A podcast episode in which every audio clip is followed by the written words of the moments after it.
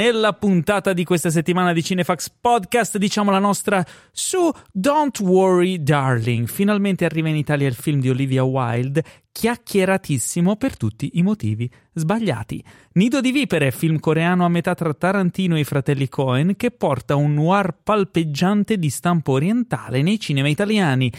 La casa tra le onde, il lungometraggio di animazione giapponese tra ricordi e amore fraterno, approda su Netflix. E inoltre le nostre prime impressioni su Andor torna Star Wars in televisione e siamo tutti curiosi di sapere se siamo più dalle parti di The Mandalorian o di The Book of Boba Fett. Lo scopriremo presto. Vanna, una docuserie tutta italiana che racconta la storia di un personaggio tutto italiano, Vanna Marchi. Chi non la conosce probabilmente non era in Italia negli anni a cavallo tra gli 80 e i 90 in cui le nostre tv private furono possedute con violenza dai televenditori. Dahmer, Dahmer, Monster, The Jeffrey Dahmer Story, la storia mostro, del mostro di Milwaukee interpretato da Ivan Peters. Tutto questo è la solita dose di novità, recensioni, approfondimenti e tanto tantissimo nonsense su cinema e serie tv serviti a voi senza spoiler e con tanta sana passione dalla redazione di cinefax.it.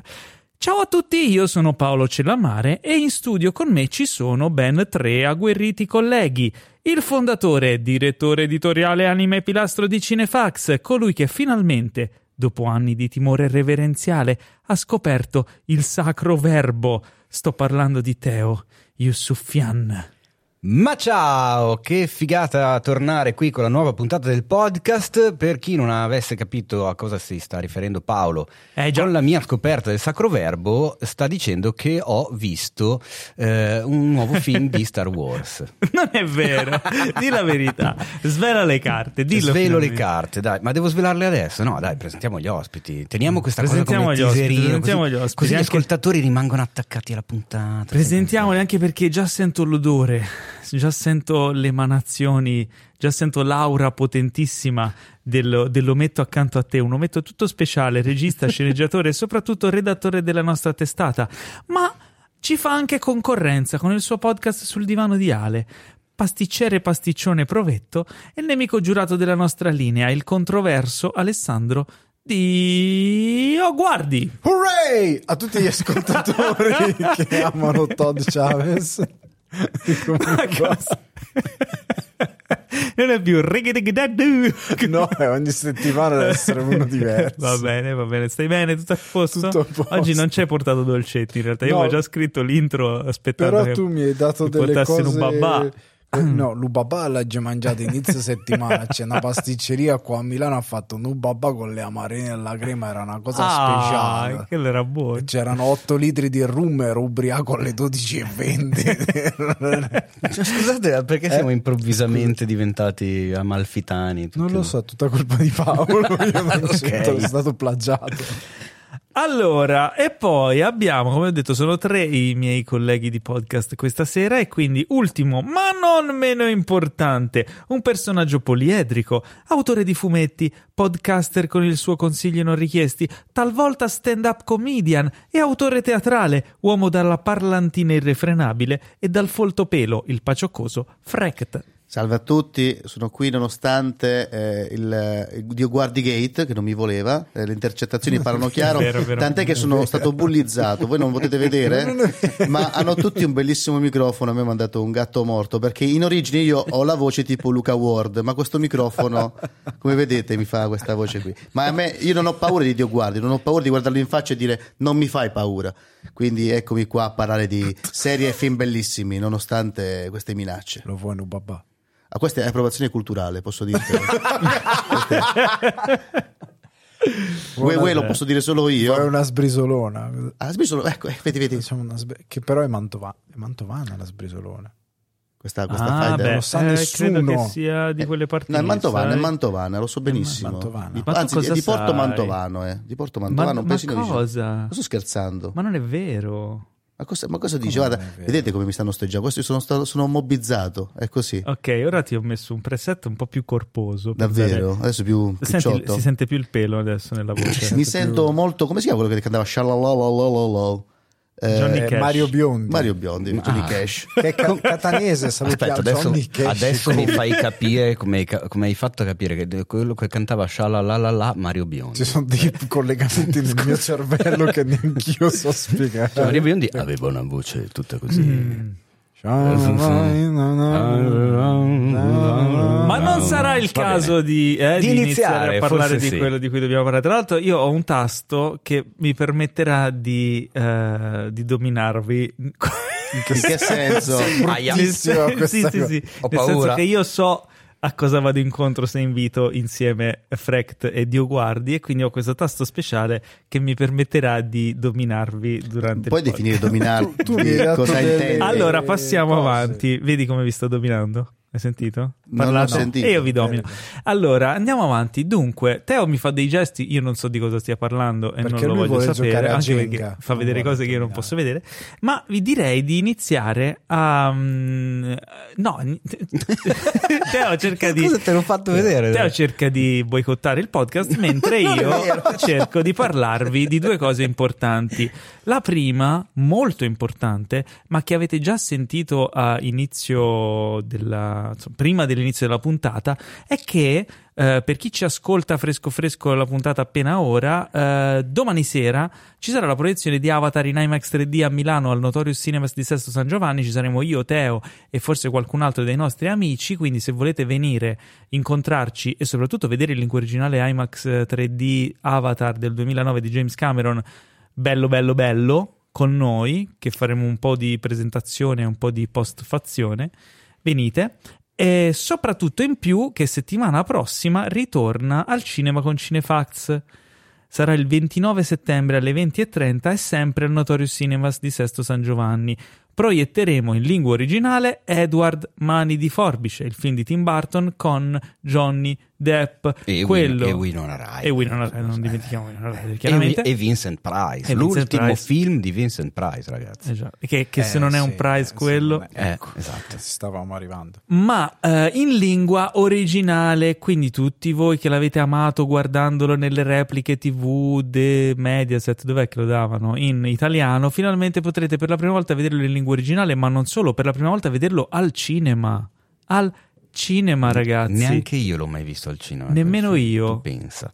Pensa te. Nonostante la mia età. E potrete sicur- ovviamente apprezzare la recitazione di Johnny Depp in lingua originale e sentire dalla sua vera voce tutte le 169 parole che pronuncia nell'intero film, perché il personaggio di Edward parla pochissimo nel film. Ma è Dice- fighissimo, dice solo grandissimo 169 personaggio. parole. Esatto, poi chiaramente essendo la proiezione evento targata Cinefax non si tratta solo di vedere il film, perché lo introdurremo e soprattutto ne parleremo dopo assieme a voi registrando la puntata speciale del podcast con i vostri interventi. Eh, ci sarà un ospite speciale perché avremo Nadia Baiardi, eh, fashion stylist, costumista. È stata già ospite del podcast, Esatto. è Ha una- bravissima, ci avrà, avrà ha una, sua rubrica, dei... ha una sua rubrica sul sito, tra Ha una l'altro. sua rubrica, si sì. Mi vesto di cinema, dove chiaramente parla di costumi su cinema e serie TV. Sicuramente ci saprà dare un'analisi approfondita di quello che vedremo. Inoltre, insomma, saremo tutti insieme. Chi di voi è già stato a uno dei nostri eventi al cinema con Cinefax sa già cosa aspettarsi e probabilmente tornerà. Chi di voi non c'è mai stato, invece, starà rosicando e spero che, insomma, se siete nella zona di Milano o capitate da queste parti, sarete dei nostri. Io mi auguro di sì e vi ricordo che è sempre meglio arrivare prima degli altri, perché i primi che arrivano si beccano innanzitutto la cartolina ricordo della serata, Ah. dove sul retro ci sarà un indovinello che chiaramente riguarda un particolare del film.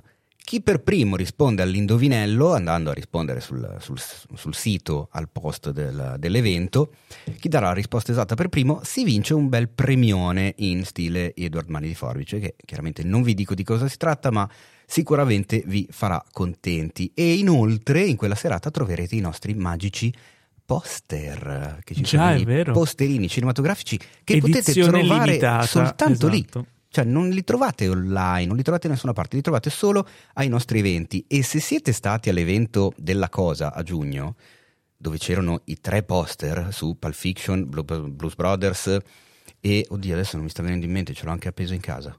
E quell'altro bello. Dai, Pulp Fiction, Bruce Brothers. Eh, non me lo ricordo. Ma dai, ma Arancia come poss- Meccanica. E Arancia Meccanica, Ah, bravissimo. Meccanica, ne troverete un a quarto. caso, a caso, io l'ho buttata. a Ce ne sarà uno nuovo, Eh quindi. sì, ce ne sarà uno nuovo. Ogni evento se ne aggiunge uno nuovo. non vi figata. dico di che film si tratta, però dà un tono all'ambiente.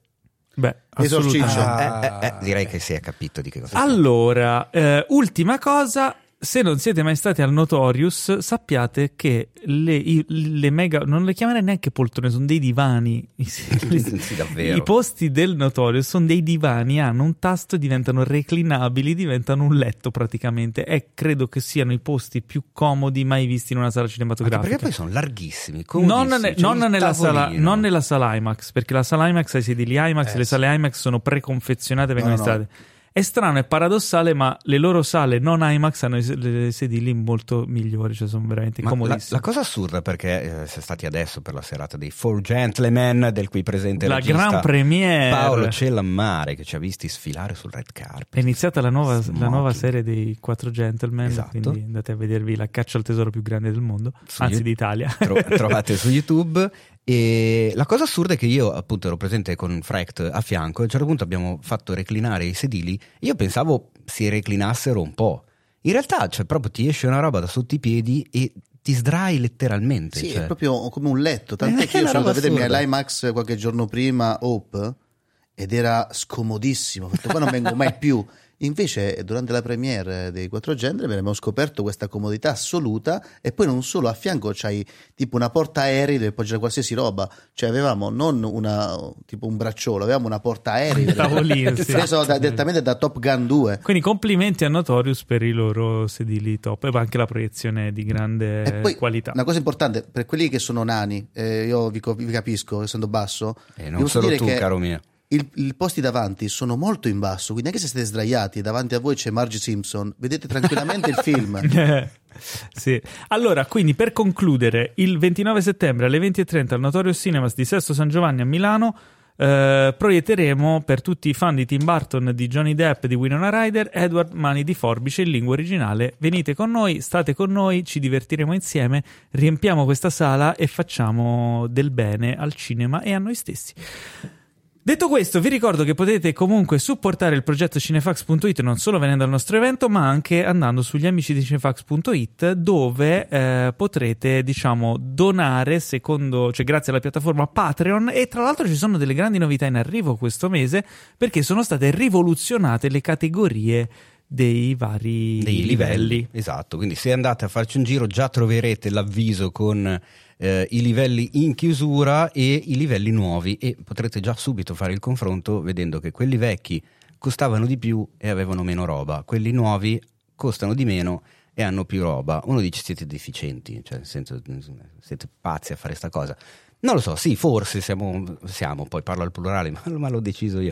Eh, sei stupido, te, probabile, vedremo come andrà, ma secondo me è una cosa figa, è una cosa eh, che faccio soprattutto pensando a voi, guardando appunto come sono andati questi 18 mesi di Patreon, le cose che vi sono piaciute di più, un po' di meno. Ho rimesso mano un po' ai livelli e almeno per i Patreon presenti è stata un- un'ideona, cioè erano tutti molto contenti. Abbiamo già un sacco di nuovi ingressi, il canale, il gruppo Telegram eh, che a questo punto verrà aperto a tutti a partire dal primo livello e non come prima. Eh, si sta già nutrendo di altre persone. La cosa che mi ha fatto ridere è stato il commento di un nostro follower Mhm. che, Che ha giustamente ha detto Execute Order 66. Perché io effettivamente ho fatto fuori il livello dei Jedi, quindi non ci vero. saranno più Jedi sul nostro Patreon. Mi sono sentito molto Sith, devo dire, Eh, a questo punto. Ho, ho ucciso i Jedi, è incredibile. Non ci ho neanche fatto caso a questa cosa, cioè l'ho fatto così sovrappensiero. D'ora in- d'ora in poi ti chiameremo Teo Palpatine. esatto. No, no, E vabbè. no, no, Palpatine. Voi fatevi un giro sugli amici di cinefax.it e capirete meglio di che cosa stiamo parlando. Vi aspettiamo lì. Bene, ma adesso è il momento di passare alle news, di questa settimana. Successo di tutto. Ecco. Eh, ok. Aia. No, scusami, era uscito un attimo. Per paura. È perché siamo in ritardo. Ho sentito un Devil Paolo. No, è Satanasso che mi viene fuori. News perché apriamo con Woody Allen. Woody Allen che a quanto pare si era ritirato, ma non si è ritirato perché ha smentito, attenzione, smentito, Wasp 22 non sarà più il suo ultimo film. ha solo detto che fare film destinati ad andare sulle piattaforme non lo diverte. Esatto. E qui po- vorrei aprire una... eh, Polemica. una polemica, no una polemica. Una Pole- pos- momento polemico. Cercherò di fare una polemica. Una Paolo polemico. Voglio fare Pao- polemica. Pao- Paolemico. Paolemico. Ehm, lo sapete che Woody Allen ha sempre fatto tutti i film in mono? Con audio mono? no. Lui è fissato col mono. E anche con il 4 terzi. 4 terzi, vabbè, 4 terzi si è smorzato. Il mono mi sa che Sì. sono rimasti tutti mono. Si è smorzato da quando ha cominciato a lavorare con Storaro che lavora con il proprio formato che è 2 a 1. Ah, già. che è il, il formato Però quello il mono, il mono, lui ha, ha paura dell'audio stereo, addirittura dello stereophonic, cioè tipo che già è vetusto. Figuriamoci il, il Come mai surround. questa paura? Lui vuole il, mo- gli piace l'effetto del mono, gli ricorda quei film di quando era bambino, non lo so, però è fissato con questa cosa, cosa del mono. Ehm, e- però allo stesso tempo vuole andare al cinema. Cioè, quindi lui non si adegua al, al progresso della tecnologia cinematografica che serve a contrastare la TV, quindi fondamentalmente fa un po' il gioco della TV, però poi dice no, io voglio andare al cinema, alle piattaforme no. E allora, cioè, Woody, insomma, eh, date Vabbè, una regolata. È un, È un po' boomer, possiamo dirlo. Cioè, è il classico atteggiamento Ha boomer che è... 86 anni? Correggetemi se sbaglio. Quanti anni ha? Mm, No, Adesso te lo andiamo a dire, ma forse un paio di più? Addirittura di più? No, di meno? Woody? Non, Non mi so. ricordo se 86 o Ma se non lo Ma- sai, Ma, non è importante rispetto a quello che stai per No, dire. nel Cosa senso per dire? Teo, che perché lo è- invitiamo? Non lo so, è sei tu un che continui a dire cineasta di un'altra epoca e ha delle sue fissazioni come la morte, il sesso, le tasse, La psicanalisi. la psicanalisi, il mono. Sono quelle fissazioni che abbiamo un po' tutti. Tipo Paolo è fissato che lui per girare deve usare una telecamera. Sai qual è il problema? Forse che certi registri non capiscono che il cinema è comunque un'industria e hanno questa brutta idea di avere un'idea sull'arte, scusatemi questa ripetizione, che deve essere condivisa da tutti, mentre il bello è la pluralità. Cioè, il problema è che alla fine i film si devono vendere e i film si devono vedere al massimo del potenziale.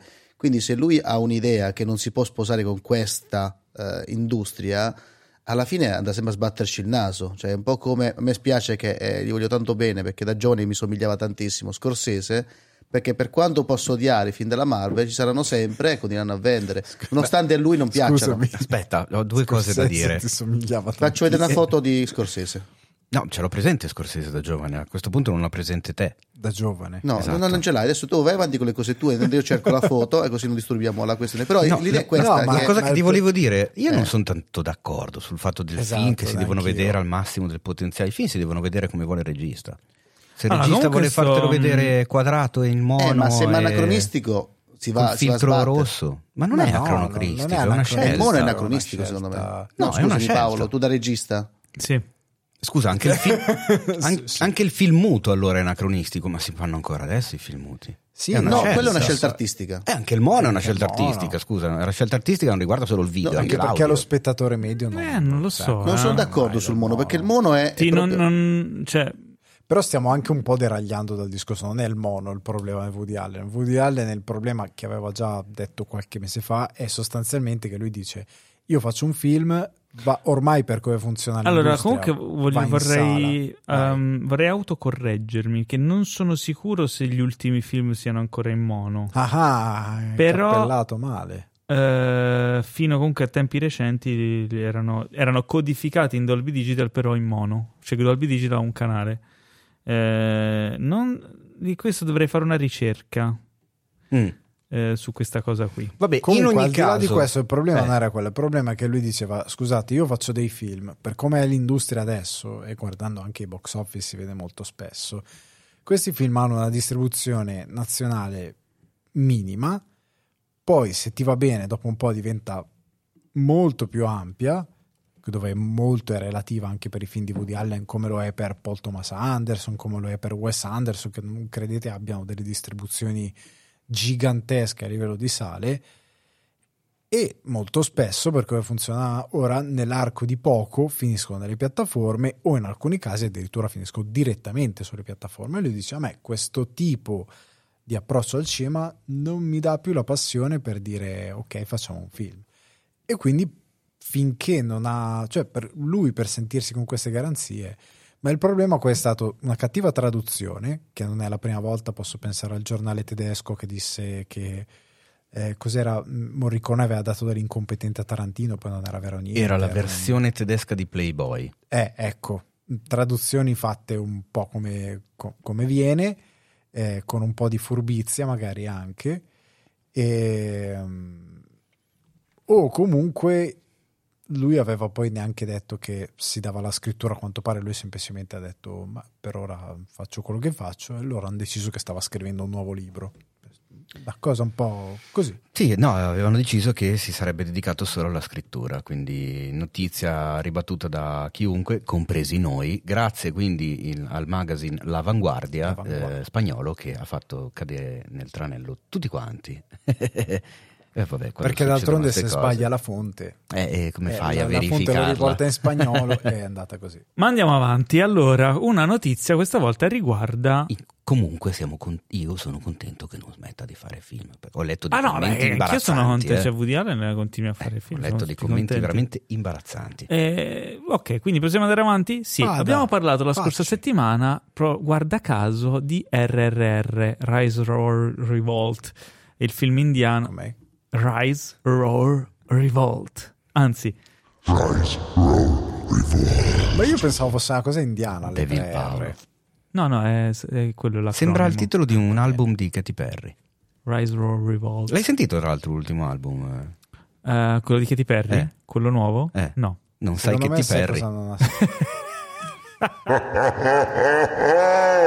allora, Rise Roll Revolt RRR non è, non è stato accettato agli Oscar come miglior film internazionale. Perché? Cioè, nel senso, Niente, l'hanno proposto, non è stato selezionato. Stato... Ma sta, aspetta, è stato selezionato Accettato. dall'India e l'hanno mandato perché è presto per le short. Probabilmente dall'India. Probabilmente dall'India non l'hanno accettato nella lista come da far mandare. parte nella. Ah, ok, quindi tu, tutto molto a monte, cioè e non è quindi, l'Academy che non l'ha eh, accettato. Loro hanno deciso, ok, se non ci accettate miglior film internazionale, lo mandiamo come miglior film. Direttamente agli Oscar. Possono fare quel cazzo Però aspetta, deve... ma è uscito negli Stati Uniti? Sì. Ah, e allora sì, ci possono anche provare. Addirittura mm. il regista si è pigliato un contratto per realizzare un film a Hollywood? mi pare. Davvero? Da un'agenzia di Hollywood l'ha messa sotto il, contratto. Il sequel, Bellissimo. si chiamerà SSS. No, no è farà il nuovo Thor, farà. Il, il prequel. QQQ. A un certo punto ballo, tanto ormai con, con Dopo Thor mi aspetto di tutto. Thor 6 eh, con il regista beh, di RRR. Beh, un Thor diretto da lui. Thor contro eh? Vishnu. Maciste. No, a quel punto si chiamerebbe Thor. Thor. Mm, andiamo avanti. Ma andiamo avanti e sfociamo nel mondo videoludico. Yeah. Si parla di FIFA 22. Come mai? Perché parliamo di FIFA 23, 23, che siamo un podcast di cinema e serie tv, Paolo? 22 o 23? 23, 23. 23. Si parla di FIFA 23. Ah, ho letto male, sono un coglione. Si parla di FIFA 23, 23 il famoso gioco della EA Sport. L'ultimo gioco. L'ultimo gioco a chiamarsi FIFA. È anche l'ultimo, l'ultimo FIFA. Gioco. È vero, no. l'ultimo a chiamarsi FIFA perché il prossimo si chiamerà Paura. Stavo per dire una cagata è, simile. È l'ultimo gioco della EA Sports Macchio. No, non è l'ultimo. No, perché eh, FIFA ha tolto i diritti Aspetta. per il nome. Sì, sì. sì è la verità. Perché, perché Alessandro ha detto è l'ultimo gioco di EA Sports e poi ha fatto una lunga pausa, nel senso tipo hanno chiuso. No, è l'ultimo no, gioco col FIFA. nome FIFA. No, aspetta, um, io, no, no, non sto, io, non, io, non sto, capendo niente io eh, che sono so, qua. Figuriamoci vedi? chi ci ascolta. Eh, perché questi sono caotici, devo perché? usare il tasto. Cosa dite? Perché è l'ultimo FIFA? Perché la, la, la, FIFA ha alzato i prezzi per avere la licenza di questo nome e quelli di FIFA hanno detto vabbè, non gioco compriamo più. Quindi, e cosa si sono comprati invece? Si sono comprati invece la licenza di Ted Lasso. Quindi nel nuovo FIFA non solo ci sarà l'AFC Richmond di Ted Lasso, ma anche Ted Lasso. Infatti è uscito un trailer che vede il grandissimo allenatore di questa grandissima squadra. I fan di Scrubs lo conosceranno sicuramente perché tra gli autori c'è l'autore di Scrubs, Bill Lawrence. Bill Lawrence. Lawrence ed è una delle serie più belle comedy degli ultimi anni che ha fatto incetta di premi ai Grammy, giusto se non ah, erro? Gli Emmy. Gli Emmy. Ai Grammy. Grammy, Emmy, siamo lì fa rima, quindi vuol dire grassa roba. Ma eh, vi consiglio di vederlo assolutamente anche perché in teoria la prossima dovrebbe essere l'ultima stagione e dovrebbe debuttare a breve Comunque, Quindi tre stag- saranno tre stagioni. Allora, l'idea di Ted Lasso si è sa. che ci siano tre stagioni, perché hanno pensato a fare tre stagioni, però la serie si può evolvere in altri modi. La mia idea, quello che mi sono fatto su Ted Lasso, è che sia un po' come Gigi la Trottola, chi se lo ricorda? Io. Ecco, Gigi la Trottola e Dash Capei eh, cambiava spesso sport. Ted Lasso È vero, diventato inizia allenatore- con il basket e poi va a giocare a ping pong No, o eh, viceversa. no, basket, ping pong, scherma e poi triathlon. Bellissimo. E visto che serie. Ted Lasso era nato come allenatore di rugby e poi è stato chiamato, no rugby, eh, di football americano, poi è stato chiamato in Inghilterra a fare l'allenatore, infatti tutta la serie si basa su lui che non conosce il calcio, impara il calcio insieme allo spettatore. Ne, ne abbiamo, Sì, sì, abbiamo ne abbiamo anche già parlato. Ah, ok. No, io credo che dopo la quarta stagione, secondo me cambierà sport, potrebbe iniziare a fare basket. Dici? Sì, secondo me sì. La Secondo verità me- è che in questi Ma quindi- giorni c'è l'ansia di questa. Tutti dicono, ah, ma farà la quarta stagione. E a me ricorda mio papà che la mattina di Natale alle 9 e un quarto devi ancora approcciarti i regali. Lui ti dice, ah, eh, il Natale è finito. E tu dici, madonna, che ansia. Guardiamola la terza stagione quando Ah, in esce, effetti, la in quarta effetti. la ci Quindi questa, questa è una manovra promozionale senza precedenti. Eh sì, no, in realtà sì, perché- ne ha di precedenti perché No, ci sono in stati questa- personaggi inseriti in fighting game dove usciva Sì, che ne so, il. Terminator e Però mettevano il calcio sta diventando molto famoso negli Stati Uniti. Fai conto che Ryan Reynolds e mm, McElhenney, e Rob McElhenney Sì. di It's Always Sunny in Philadelphia Meet, questi sono comprati il Wrexham F- FC, che è questo club eh, scozzese, se non ricordo male, e deve uscire anche il documentario. Sì, ma Ah, sono due cose che rendono importante questa azione. impazziti. La prima è che Ted Lasso non è nato come personaggio di una serie televisiva, è nato come personaggio degli spot in America per vendere la Serie A, la Premier League. Ah, Tant'è che dai. faceva gli spot con lui faceva gli spot sapevo. con Mourinho, eccetera. E molte battute della prima stagione di Ted Lasso erano battute dello spot, tipo la classica battuta: Ma quante nazioni ci sono in Inghilterra? Quattro, ah, davvero? E, e quindi questa prima cosa, Ted Lasso era già nato come spot, è tornato ad essere uno spot. La seconda cosa è che in un, in un videogioco di calcio e quindi stampo realistico non è mai successo che un personaggio fittizio entrasse a gamba tesa. Quello che dici tu nei fighting game, eh, in- ricordiamoci il Tartarughe Ninja in Mortal Kombat o che ne so, personaggi di Final Fantasy in Tekken ci sono sempre stati, ma sono sempre personaggi fittizi con personaggi fittizi. Poi non parliamo di Smash Bros. che è- fa di quello la sua cifra stilistica, ma in FIFA, in Is Pro, in, in- in prodotti realistici, non è mai successo che un personaggio di una serie andasse, almeno a mia memoria, andasse a diventare un personaggio. molto Quindi- interessante, vero? E quindi i fan di FIFA potranno giocare usando appunto la squadra della serie e avendo Ted Lasso come allenatore. E soprattutto i fan di Ted Lasso, che io spero che Madonna. siano sempre di più perché è una serie che, ripeto, Ma in ho America- amato tantissimo. In America va forte? Minchia, ma la sta, Eh, la sta eh, ricoprendo, do- sono due anni che vince, tu qualunque cosa possa vincere quella È nata serie. per l'America, è Quindi nata può per insegnare agli essere- americani il calcio. Può essere effettivamente una gateway per il calcio negli Stati Uniti. La cosa però che mi chiedo è, la squadra, il Richmond che ci sarà in FIFA 23, avrà dentro Roy Kent Sì. oppure no? Sì, no, loro hanno Eh. preso le fattezze di tutti i De- personaggi. aspetta, della prima stagione, perché Roy Kent No, sì, sai sì, che nella seconda non Kent- gioca più. Eh no, ma c'è Roy Ah, Kent. ok. E si fa anche Speller nel trailer. Bellissimo. Quindi c'è anche Jamie Tart. Jamie Tart, Che bello. sono tutti. Io voglio anche i cori però. Football is life. Ma football is also Andiamo avanti e parliamo di Cronenberg, ma non eh, della sua nuova opera, bensì di una delle sue più famose, cioè Scanners, che da, da film appunto iconico del regista canadese diventerà una serie TV e una serie prodotta da HBO. Cos'altro sappiamo su questa Che ora la notizia? confermano e tra due settimane la cancellano. Ma Per, per Ma risparmiare. perché? Dai, no. Perché il nuovo CEO di, di Warner eh, Discovery è un tizio particolare, quindi ha cancellato. Allora, posso Vabbè, ma dirti- cancella le cose che non ha greenlightato lui, che non ha approvato lui. E lui adesso la cosa che- approva, passano due settimane. Ah, Ma no, ma sai che- credevi? Io non ti dico cosa ho capito Paolo, perché non, non si sa, non siamo in fascia protetta, quindi... Non ho detto niente di scomodo. Eh no, io Ho fatto un americanismo. Ho, ho capito bizzarro. che cancellerà quello che non ha grillettato lui. No, green, No, green light. Eh, ma ci ho messo do- ci sono arrivato dopo. Comunque, fa niente, direi Sei che malizioso. ti posso dire che il regista sarà il regista che eh, ha già diretto delle puntate di Lovecraft Country, Ah, beh, Ah, bravo. che quindi non è male. Le protagoniste, però, perché Scanners, per chi l'ha visto o per chi non l'ha visto, Non c'è, cioè nel senso, sì, c'entra, ma la serie non è un reboot e non è un remake del film, ma parla di quella roba lì. Cioè, Cioè, la storia è ambientata nello stesso universo narrativo e le protagoniste saranno due donne ai margini della società moderna, braccate da un'organizzazione clandestina. La coppia sarà così costretta a unire le proprie forze per co- sconfiggerli e svelare una vasta cospirazione. mm, Eh? Va bene. chi è che avrà i poteri psichici? quindi? Non lo so, però lo sceneggiatore ha già, girato, ha già sceneggiato due episodi di Black Mirror e ha prodotto la terza stagione di Stranger Things. Aspetta però, quali episodi di Black Mirror? Questa Non- è la cosa importante. È la cosa, eh, Eh. guarda, n- non lo vedo scritto sulla news di Cinefax e secondo me non lo hanno scritto perché È non erano quelli CV, belli. quando c'è il voto eh. è sotto il 100, è sempre così perché ragazzi. non erano quelli belli. Esatto. Quindi, Quindi- magari sì, non lo so. Per chi non conoscesse il film, è famoso per una scena in cui un cer- una testa esplode eh, in, eh, in un tripudio di effetti speciali vecchia maniera. Beh, però Molto, è ancora molto bella quella molto efficace. lì. Esatto, proprio per quello. Ehm, vabbè, comunque è uno dei film iconici di Carpenter. Vogliamo aggiungere altro o passo oltre? Vadi, Vado, vadi, vado. Passa oltre, vai. 100, 100. Allora, eh, Taika Waititi dirigerà un film con Michael Fassbender.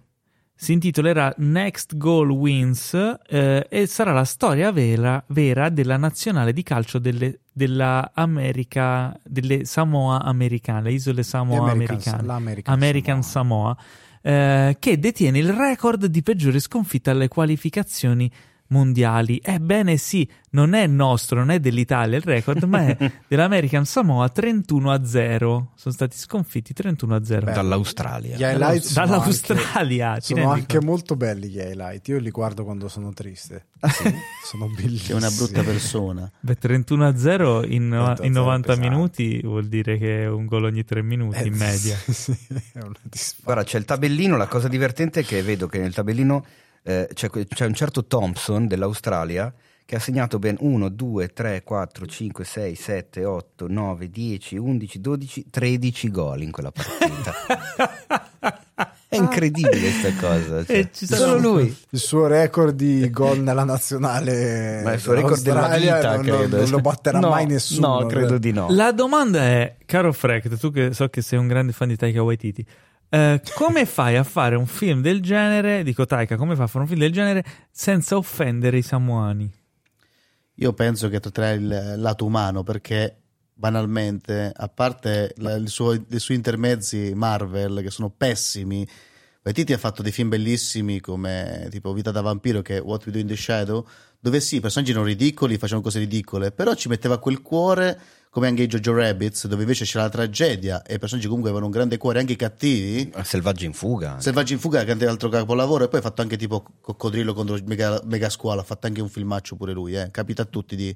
eh, Eh, il primo film che ha cosa. fatto, cercate Ah, su sì? internet, sì sì sì, Ma dai. ha fatto un- uno di quelli, non l'ho mai non visto è What ma... We Do in the Shadow. Non è quello. Ma tu sei fissato Sei sicuro? coccodrilli comunque. Sì, e io ho amici di coccodrilli. Che ci fare? No, però io credo, io credo che riuscirà a fare una cosa eh, che racconterà come eh, loro sono divertiti a giocare. Quindi non sarà più che altro loro sfigati, ma gli altri che sembreranno tipo troppo convinti nella- nel voler vincere. Cioè No, loro vanno lì perché sono stati tipo. Cioè, dimmi. Attenzione, la serie parla del fatto che viene ingaggiato un nuovo allenatore, che sarà Michael Fassbender, Ah. per risollevare le sorti della squadra, Ah, Ah. dopo il 31 a 0. che è allora è famosa chiaro. per aver perso 31 a 0. Ah. Allora s- beh, spero allora- che nel film vincano i mondiali. Beh, sarebbe fantastico. Non credo che sia questo, ma magari torneranno a scoprire che il- lo sport un pochettino è qualcosa che unisce, deve divertire, non deve essere una, tipo, una specie di flashback del Vietnam su una sconfitta Ma avuta. co- che- comunque il, il primo film Eh si essere intitola così. Vai. Eagle vs Shark, ma non è una cosa di mega mostri. Davvero? Eh sì, è super misleading. Sei deluso. Frank. Sono molto deluso, mi aspettavo quelle robe all'Asylum. Ma senti, Frank, visto che ti piacciono i coccodrilli Sì. e, e ti piace scrivere, hai mai scritto un coccodrillo? In realtà a Lucca a novembre uscirà il mio fumetto Underdogs, tra i protagonisti c'è Hogan, un ispettore coccodrillo, quindi non ve lo perdete. Ecco perché... Ma Underdogs Ah. prende i ladri con coraggio. Sì, in realtà sì. Quindi ragazzi, è la mia prima serie, quindi a Lucca ci vediamo e non fatevela scappare, è una serie per ragazzi, quindi ci sono le parolacce ma niente sesso. E, ri- Ripulisce Young anche il paesaggio. Anche, anche, anche. Andiamo avanti e eh, notizia bomba, Blade Runner 2099, che non è una serie Marvel, No. ma è una serie TV di Prime Video ambientata nell'universo di Blade Runner Che e prodotta dalla Scott Free di Ridley Scott. Che Eh? grande Ah. rispetto alla Scott Free. Eh? Eh? Io, io voglio andare a, a capire a, a che punto Prime Video, ehm, non lo so, verrà considerata come nazione a sé stante Amazon. Perché, nel senso, per, il, Signore di Anelli ha speso un quantitativo di soldi che ci sani il debito pubblico italiano e il risultato è quello che è. C'è questa serie dei russo che a quanto pare è, è in fiamme. E ora c'è questo Blade Runner che non lo puoi fare male, dovrai spenderci 7 miliardi di dollari episodio. Quindi io voglio capire quanti soldi deve arrivare a spendere Prime Video prima di iniziare a dire ma beh, come fai a bruciare tutti questi soldi? E- Cioè, qualcuno... Ma in realtà Senti- noi non sappiamo gli ascolti, magari vanno fortissimo. Ma visto il patrimonio di zio Jeff, eh, credo che ne avremo ancora per molto. Eh, sì, sì, no, sì, io voglio, sono CEO curiosissimo. io. born in 1964, Jeffrey. Jeffrey Bezos. Io non vorrei dirti, ma signor Dio guardi, non ti sei accorto, ma ti ho aumentato di 20 euro l'abbonamento Bezos qualche mese fa. Eh? È perché deve ripagare i debiti di esatto. Ring of Power, probabilmente. Poi oh, può anche essere la qualità che dici tu per le serie che stai citando, però eh, fin quando la gente si rivede ha vinto il signor Bezos. Da quello che ho capito, il signor di Anelli, la serie eh, Gli Anelli del Potere, come si chiama? Gli anelli del potere. Sì, e sta andando fortissimo, è vista da, da- da- da un sacco di gente, quindi in realtà anche se la Secondo qualità... quello che dice Amazon. Amazon. E siamo sempre lì, un po' come quando Netflix dice questa è la serie più vista su Netflix. In realtà dice? pare che- Netflix. Eh, ok, grazie Pare che ci sia. Certo, sì. Pare sia stato, sia stato sollevato. Però, allora, quello che dico non ho verificato al 100% le E cose. allora non lo dire. Eh, se Però- non è E allora che parla fa? No, c'è questa. Non li- no, Uno cosa? scugnizzo. Cioè, ma lo volevo dire. no. È una cosa interessante. Vabbè, ma se, Vabbè, se, dillo, se, ne messo le mani avanti... Pare, eh, pare che ci siano state molte recensioni negative della serie eh, su- sul sito IMDb, che è di proprietà di Amazon, Ok. eh, che siano state rifiutate dal sistema, cioè non gli vengono approvate. E ci sono diver- Io ho visto gli screen di un sacco di gente che ha scritto recensioni negative e gli sono state. Cioè non è possibile fare sistema. review bombing di serie Amazon. Eh, pare che si siano tutelati in qualche modo. Per le prime ore, no, questa cosa mi pare che fu confermata che per le prime No, ore anche non dopo. era possibile. anche dopo? Perché prime ore, come dici lui, è vero perché c'è stato qualche scandalo di recente. Però andremo, andremo a, a studiare meglio la cosa, a scavare un pochino di più, magari prossimamente ne riparleremo con qualche dato in più, perché come dicevo non ho approfondito tantissimo la cosa. Comunque, eh, Blade Runner ci piace, eh, l'universo 2099 della Marvel ci piace. No, non c'entra in anche, questo anche se non Che c'entra niente. vedremo nel prossimo cartone di Spider. Esatto. Sì, sì, c'era Spider-Man 2099, non vedo l'ora. Miguel O'Hara. E Ridley Scott eh, ci piace una volta sì, una volta no. Speriamo che questa sia la volta sì. Eh, Constantine, ve lo ricordate? Constantine, il personaggio Sì. di cui è stata annunciata una serie TV, ma che poi è stata cancellata perché War- Warner Bros. Discovery ama cancellare cose. Che sarebbe stata la seconda. Esatto, però. Sarebbe la seconda cosa, la seconda Serie stagione. TV. Seconda serie Ah, Sì. già, perché c'era già stata una serie TV. Orribile. non, non promettente. Orribile. No, brutta, orribile. molto brutta. Ha Diversamente bella. Sapete Diversamente meritevole, ragazzi. Vi ricordo No. sempre. E La nomenclatura. Quindi eh, avevano messo in cantiere una nuova serie, eh, ma è stata cancellata, però è stato approvato, anzi, come ama dire Teo, greenlightato, un nuovo film, ma non un film qualunque, un sequel del film con Keanu Reeves del 19- 2005, se non ricordo male. Probabilmente Sai che non è di sì. 2005. E il Sì. regista è lo stesso che poi ha fatto tre dei quattro Hunger Games e ora fa il sequel, che è il prequel. No, che è il prequel.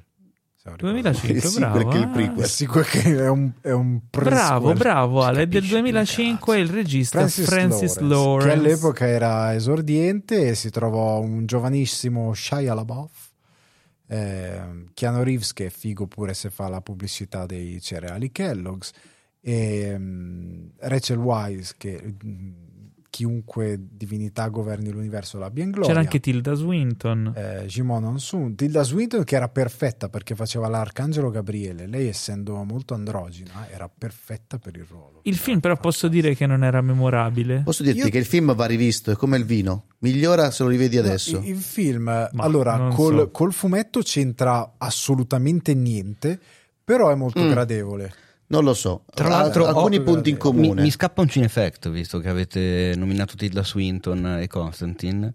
Vai. Ho un cinefect su questa cosa.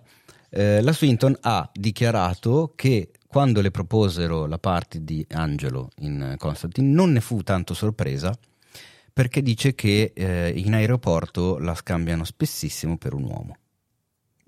E non si Boh, fa. Vabbè, non mi sembra. Mi chiedo come sia possibile, perché E nonostante il fisico androgino. androgino, sì, però insomma, eh, Però è stato, Eh, sono stati pazzi altro- questa cosa. Perché tu, Swinton, cioè, perché tu non che- sai il racconto di John Krasinski quando andava a trovare la moglie in Inghilterra. Che lui si presenta, eh, c'è quello dei controlli che decide che lui lo deve controllare perché è immigrazione, lo controlla, lo ferma. Che cosa fai te? L'attore. Ah, e come mai in Inghilterra vado a trovare mia moglie? Chi è tua moglie? Emily Blunt. E quello lo guarda malissimo e fa: Tu! Tu sei sposato. e poi gli ha timbrato il coso arrabbiatissimo e ha detto vattene. Ma veramente? ma non ci credo, ma poverino, ma è anche un bell'uomo John Krasinski. Eh, non so, però alcuni co- controllori, in- come si chiamano? Aiutatemi, in aeroporto sono, eh, della Sono gli agenti dell'immigrazione. sono cattivi. per delle Strano, ragioni. io- io Premo volte sono andato in. America erano super simpatici e l'ultima volta che ero andato era per un'attività tra l'altro con Prime Video e gli spiego e lui mi fa ah guarda, guarda il passaporto guarda me e mi fa ah quindi tu eh, vuoi diventare come Jeff ti sei fatto i, ca- i capelli si è rasato come Jeff e detto, cioè, queste battute così cioè, Ma perché tu ti presenti Esatto. sempre vestito da pulcinella e gli fai simpatia? Perché lo non ero vestito da all'Italia. Pulcinella. eh. No, ero vestito- vestito da Jeff È rivestito da pizza. Non vanno molto simpatici. Andiamo avanti, Però no, aspetta, andiamo- c'è una cosa che vuol dire su Constantine e importante. allora dilla Allora, secondo me la, la cavolata che ha fatto Warner Bros. che poteva cavalcare l'onda di, eh, la- della serie Sandman. Perché in Sandman c'è il personaggio di Constantine interpretato da, una, da un personaggio femminile. Quindi fanno questo. Perché non avevano i diritti, però. Sì, non aveva diritti, però lo chiamano Constantine. Però che succede? In, eh, in Sandman viene, viene, visto che è molto simile al fumetto, viene citato il cattivo della serie Constantine, cioè il padre di famiglia, che chi ha visto Sandman si ricorderà che viene citato spesso perché poi arriva a sostituirlo il Corinzio. Sarebbe stati molto furbi far uscire la serie con il cattivo e il padre di famiglia per cavalcare anche l'onda di Sandman. Quindi, grande Warner che ha avuto, avevano un personaggio fortissimo che poteva cavalcare l'onda di Sandman, ma eh, con una maniera molto intelligente hanno cancellato una serie che aveva sia qualità, sia spinta e sia ganci con la concorrenza. Grande Warner, scusate. Ma io so che te Warner mi Discovery. appoggerà. Warner Teo che è Discovery. musiche- Frecht, musicale. Ho una domanda. Eh, tu che sei dentro il mondo del fumetto, Sì. eh, ma Preacher è legato al mondo di. No. No. No, The Cioè, Preacher- Constantine e, e Sandman sono collegati? Sì, Preacher non c'entra non niente. c'entra niente. Preacher, Ok. anzi, ragazzi, vi consiglio di leggere il fumetto, che il fumetto è la mia serie preferita, perché parla di amicizia e di amore ed è fantastica, mentre la serie TV è stata per me una coltellata al cuore per quanto è stata fatta male, sì. E Cioè, nel senso, consiglio. non rispettosa del, No. del materiale. No, anzi, Panini di recente ha fatto una bella ristampa, sono nove numeri, compratevi perché veramente conviene leggerla. Ecco. Ok, allora eh, vado avanti. Abbiamo coperto poco il, eh, il processo tra Johnny Depp e Amber Heard. Ci sarà Ne abbiamo parlato poco E noi. chiedi- chiediti perché. No, perché ne parlavano tutti gli altri, non era Esatto. cioè, il caso di essere ridondanti. Eh, però, se insomma vi Ma no, foste. in, in realtà è perché è proprio fuori dalla politica editoriale di Cinefex, cioè nel senso, In realtà perché gossip, non si sì, parlava vabbè, noi del- processo, sti cazzi. Nel cioè. podcast ci, piace, di- ci piace parlare un po' Ah, di no, tutto, vabbè, noi sì, però, certo. Noi però non siamo TMZ, quindi... eh, non siamo i ehi, entertainment. sports. No, It's i- in the game. Eh, però se volete saperne di più sappiate che il 30 settembre uscirà un film sul processo Depp Heard Eh, e i protagonisti non sono loro Aspetta, due il 30 settembre 2023. 2023 No, no, 2022? eh? a quanto pare Quando cazzo l'hanno 2022. girato? Eh, i- appunto i protagonisti non sono loro due Eh, no. che uno penserebbe che è un documentario no Eh, quando l'hanno girato non si sa. Eh, si chiama però Hot Take The Depp Heard Trial. Ehm, ne sappiamo qualcos'altro? Allora, sì, posso dirti che eh, nei panni di Johnny Depp c'è il famosissimo Mark Hapka e nei panni di Amber Heard invece vedremo la notissima Megan Davis. Cosa hanno fatto? Chi ha fatto tipo Alpaca? Che, che film ha fatto? La regia è di Sara Lohman, che ave- avrete già presente per tutti i suoi progetti passati, film, serie televisive, documentari, Dicene serie uno. animate, eh, cartoni animati in stop motion, spot televisivi, videoclip e video su YouTube. E la sceneggiatura è di Guy Nicolucci, il grandissimo, direi, Irreprensibile. irreprensibile Guy Nicolucci. La domanda anche sorge film? spontanea. La domanda sorge spontanea. E andrà sulla nota piattaforma streaming Tubi. Tu Eh? tubi? No, io non che tubo. cosa è? No, io voglio solo dire, cioè, Eh, dopo che stavo per dicendo, un mese... scusa, eh, però ho detto la domanda Ah, sorge spontanea. dire Eh, mi fammi finire. La domanda sorge Ma spontanea. non lo fai mai parlare? Mai No, avevo stasera. iniziato, Che prima volevo parlare È la qua- dei tool. è la quarta volta che dice cioè- una cosa. La domanda eh. sorge No, spontanea, ma basta. ve la faccio dopo. Chiamo la vai. polizia. Vai, continua. Interrompimi, vai. No, bah. no, dicevo, dopo che ne hanno parlato tutti con youtuber anche che facevano le reaction al processo, dobbiamo cuccare pure il film, cioè nel senso un film che è successo l'altro ieri, cioè per non sapere come è andata a finire devi essere stato congelato in un laboratorio della Delos sottoterra. Sì, è un'operazione un po' del cazzo perché ormai non se ne parla più, quindi non è più la notizia del giorno. Allo stesso tempo non hanno avuto abbastanza tempo per fare un prodotto degno di essere visto. Eh, quindi è bizzarro. Ma la mia domanda è: devono, cioè, non, non devono avere diritti? Cioè, essendo due personaggi pubblici e un processo pubblico, chiunque può fare un film sulla loro storia? Non lo so, ce lo potremmo far spiegare da Adam Lewinson, ovvero Chi il? Chief Content Officer di Tubi, che è la piattaforma streaming gratuita e che appartiene a Fox. Ok. E quindi di chi è Fox? I focchi, sì. Di Disney. di- Fox Corporation, però non so se Fox Corporation No, sia no, parte Fox Disney, no. è, rimasta, è, rimasta, è rimasta, è rimasta là. Murdoch. Ragazzi, è Che- chiaro cosa stanno facendo. E comunque Adam Lewinson ha detto che la produzione del film è stata accelerata per catturare tempestivamente una storia divenuta parte del nostro zeitgeist culturale. Sì, sì, guarda. Senti, la verità è una Eh, sola, ragazzi, lo sappiamo tutti. Questo tubi non la conosce nessuno. Questa roba qui è talmente fatta male, è talmente fuori, cioè, non fuori tempo massimo, è talmente tro- troppo presto che tutti ne stanno parlando dicendo ma perché dovrebbero farlo? E che stiamo parlando adesso di tubi che fuori tempo ieri- minimo, infatti. Cioè. fuori tempo- eh, infatti, secondo me è tutta una mo- mossa pubblicitaria. Ha detto, ragazzi, fatemi un film di una settimana, che poi la mandiamo fuori, anche se ne parlano male, la gente saprà che esiste Tubi. Cioè, avranno speso 20.000 dollari per fare un film che gli farà più pubblicità di una campagna pubblicitaria da 200.000 dollari. Però Tubi esiste da un po'. Eh. C'ha un- Appunto. Davvero? Eh, appunto. Che- Ma non Io esiste mai- da noi, non si vede da noi, cioè esce negli Stati Uniti. Eh, ma tu ne hai mai sentito parlare? Di che? Di tubi? No. E invece sì. Adesso sì. sì. Adesso eh, sì. E quindi niente, siamo Geni, tutti curiosissimi, geni. tutti curiosi per Hot Take, The Depp Hair Trial, Eh, ma anche curiosi per un fenomeno tutto italiano. Il titolo è Sono Lillo, sarà presentato in anteprima alla festa del cinema di Roma ed è una serie con protagonista Lillo Petrolo, eh, ovvero Lillo. Pas- Pasquale. Cioè, Pasquale Petrolo. Eh, eh, O, gli- o lo chiami col nome d'arte che è Lillo, o lo chiami col Ma nome Lillo è- vero che è Pasquale Petrolo. Non è Lillo Lillo è- Petrolo, è una roba a metà. Cioè, no, Lillo non è, che- il diminutivo di Pasquale. Mm, no. Sì. Vabbè. e debutterà nel 2023 su Prime Video. Sempre Jeffrey. Uh, sempre zio Jeff. Sempre zio Jeff. E, Ehm, e viene presentato dove? È fondamentalmente uno spin-off di, di LOL. No, in realtà no. Beh. Cioè, nel senso, è la classica cosa che sta facendo Prime Video. Prime Video ormai fa le serie tutte uguali. Prende un personaggio famoso e fa una finta serie sulla sua vita che si nasconde dietro il personaggio famoso. Quindi racconteremo di Lillo che a un certo punto della sua carriera, grazie a un programma, avrà un successo improvviso e non saprà più come separarsi, tipo non saprà più cosa fare se continuare ad avere successo e abbandonare la famiglia oppure stare più in famiglia. Classica roba abbiamo già visto con Carlo Verdone, abbiamo già visto con quell'altro, com'è che si chiama? Eh, Pintus, e abbiamo già visto anche con eh, Tiziano Ferro. Ormai fanno le, le stesse trame per tutti i personaggi, non so che cosa Tiziano hanno. Ferro era un Ma documentario. era un Ah, documentario. documentario, Allora, sì. a parte quello, sono già tre.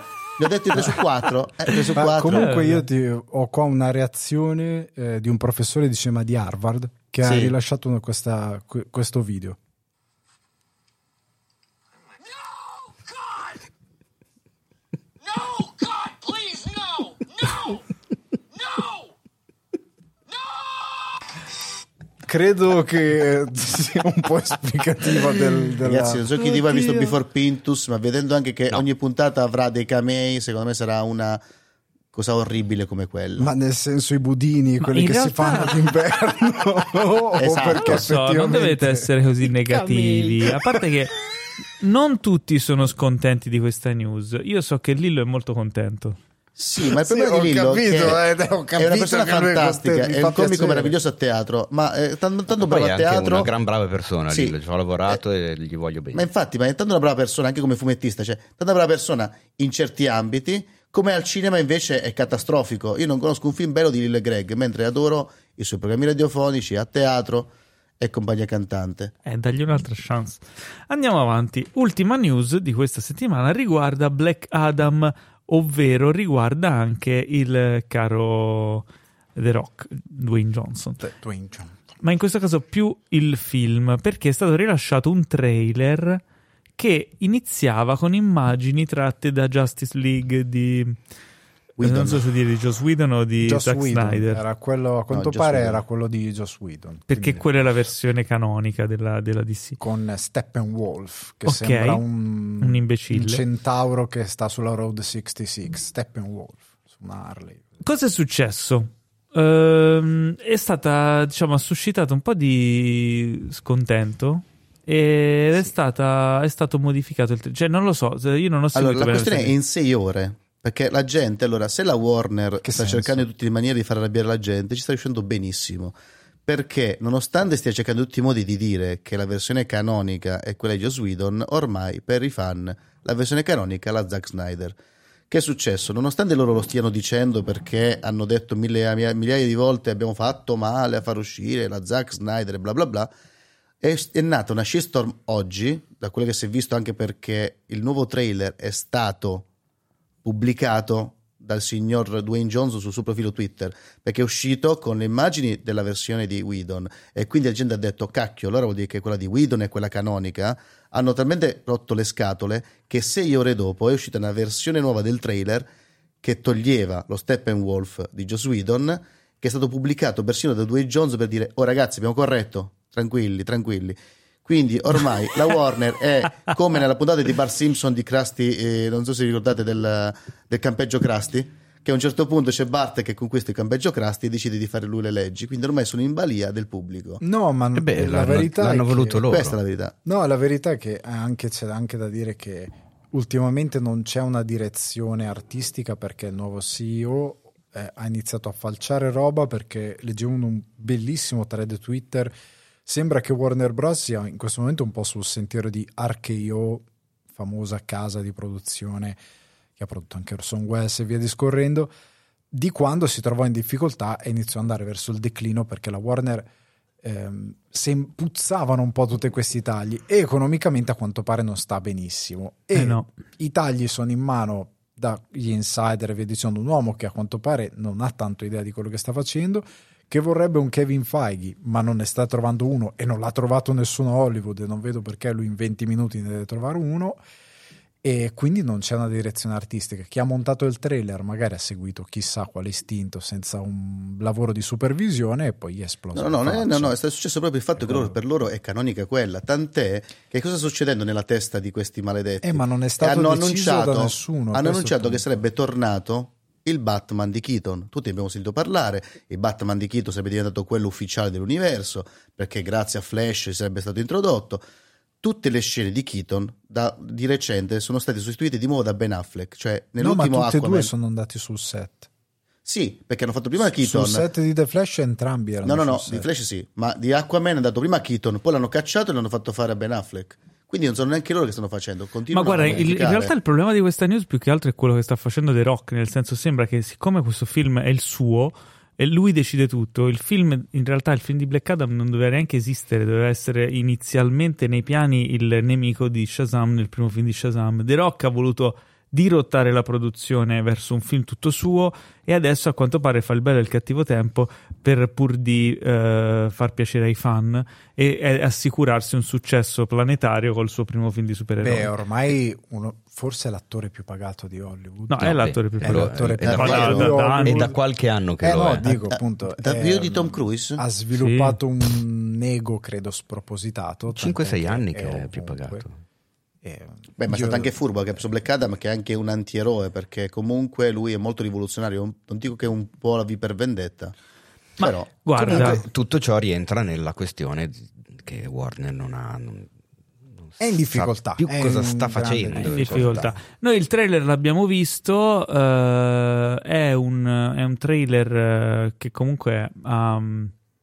cioè non lo so, questo film eh, lascia un po' di dubbi, diciamo E così. si aggrappa anche a, un- a degli eroi che Atom eh, e tutti questi eroi che Hawkman. insomma, Hawkman, che sono un po' Power Ranger. fuori dai radar del presente di chi ama i supereroi. Per Eh. chi guarda il, i, i film, Ma per volutamente legge- penso, perché per sono comunque... Correggimi, no. Frecht, se Mm. sbaglio, o anche tu, Ale, se conosci un po' il DC Universe, ma gli eroi che si vedono lì, Hawkman, Doctor Fate e gli altri, sono quelli della Silver Age, no, Go- Golden Age?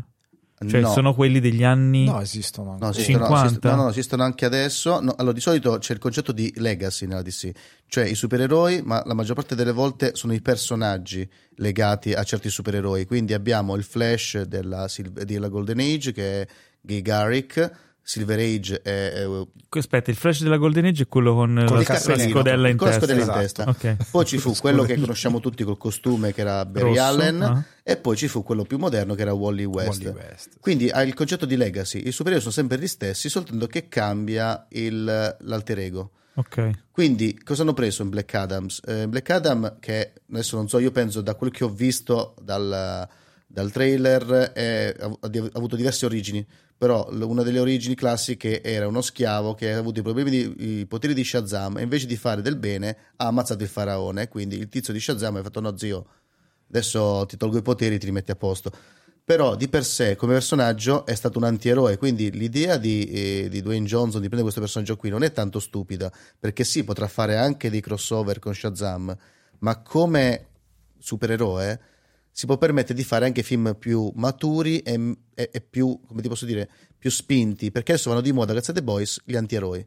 Quindi non è stato eh, stupido a sceglierlo. E, e i personaggi che ha messo sono furbi perché sono Capitan Atom è l'Ant-Man della DC, come Doctor Fate è il Doctor Strange della DC. Quindi ha un po' nasato cosa sta andando Mm. bene in Marvel e se l'è portato nel suo film. Non è stata una mossa azzardata. Dottor Fate ha- interpretato da ehm, Pierce Brosnan. Pierce Brosnan. Stavo arrivando lì che è, be- è fichissimo, c'ha sto pizzetto, sto baffetto. Sì, io, però... io gli farei fare un eh, old eh, 007. Ritorno... Ah, ti giuro, se c'è uno 007 che odio, non po- gli unici No! che mi hanno fatto cagare sono i no, suoi. perché? Quali? Pierce quelli di Pierce Brosnan. Sai che Non anche li- a me sono non quelli che sono piaciuti Mi Mi meno. fanno. Cioè, lui, in quel- lui è bravissimo in altre cose, ma in quel ruolo lì proprio. Zero. Neanche a me ha mai Era la voce di Al 9000, giusto? No, ho cassato, ho detto. No. Sì. Credo Ah no, nei credo Simpson era Al 9000. Ah, Dei ok. Simpson. Perché tu sai chi doppiava il 9000 nei Simpson? Perché? Me lo spieghi perché? No, questo è il No, robotino.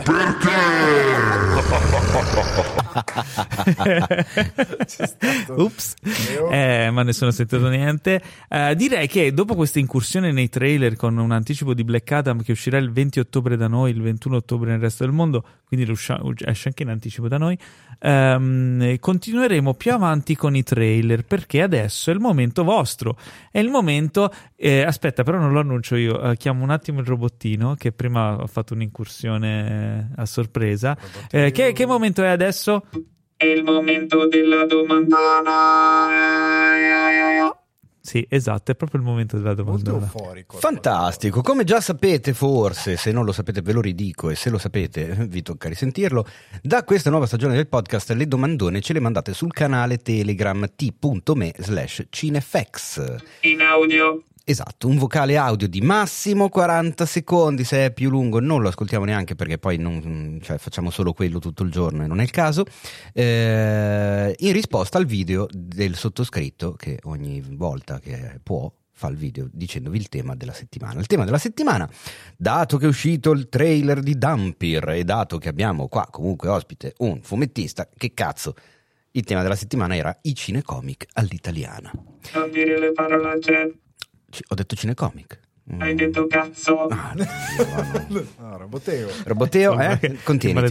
Calma. Allora, ci manda la sua domanda, eh, che fa anche rima con mutanda, il caro Simone Zan, che sentiamo che cosa ci chiede.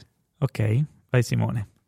Ciao Paolo, ciao Teo, ciao vari ospiti del podcast.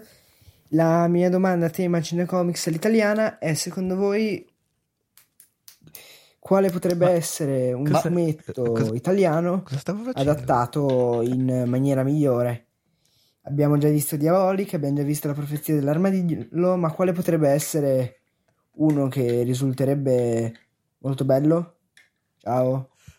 Ma, se- Ma cosa è successo, ragazzi? Simone, cosa stavi facendo? Simone, Matteo? io capisco. Si stava masturbando. No, ma Roboteo, ma non è vero. Ma Roboteo, ma non si dicono queste cose. Stava facendo no. delle cose in sottofondo. Si, si- Dite, No, smettila. Ma cosa... si allora, sente un cic ciak. Posso dire che magari ambiguo. Cioè, dico, dico che è emozionante parlare con voi, magari tipo è un'emozione che va, va colta. In Io tutto ciò tu mi sono distratto e non ho sentito la domanda. Spero tu stessi, cosa ci ha so. chiesto? Sì. Simone, sai che io... Oh, ma Dai! dai, ma non si No, fanno no, queste cose. stava solo Adesso, preparando al di là di il salto tutto, in bocca alla eh? romana e stava appiattendo la carne.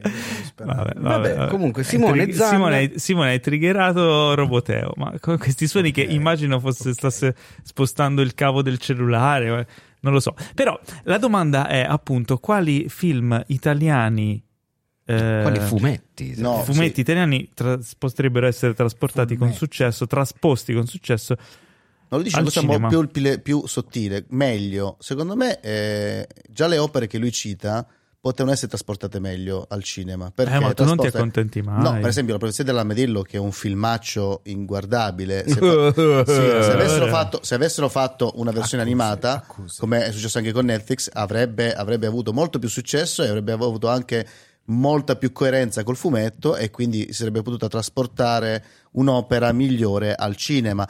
Anche se alla fine il problema di Zero Calcare, io gli voglio tanto bene a Zero, però ha sempre lo stesso plot narrativo, gli schiatta un amico e poi lui si fa le pippe mentali sopra. Quindi è un po' il Jessica Fletcher dei fumetti, cioè allora, profezia dell'armadillo, dimentica il mio nome, un Vabbè, polpo alla dai. gola, 12, no, era 13, mi ricordo come si chiama il fumetto.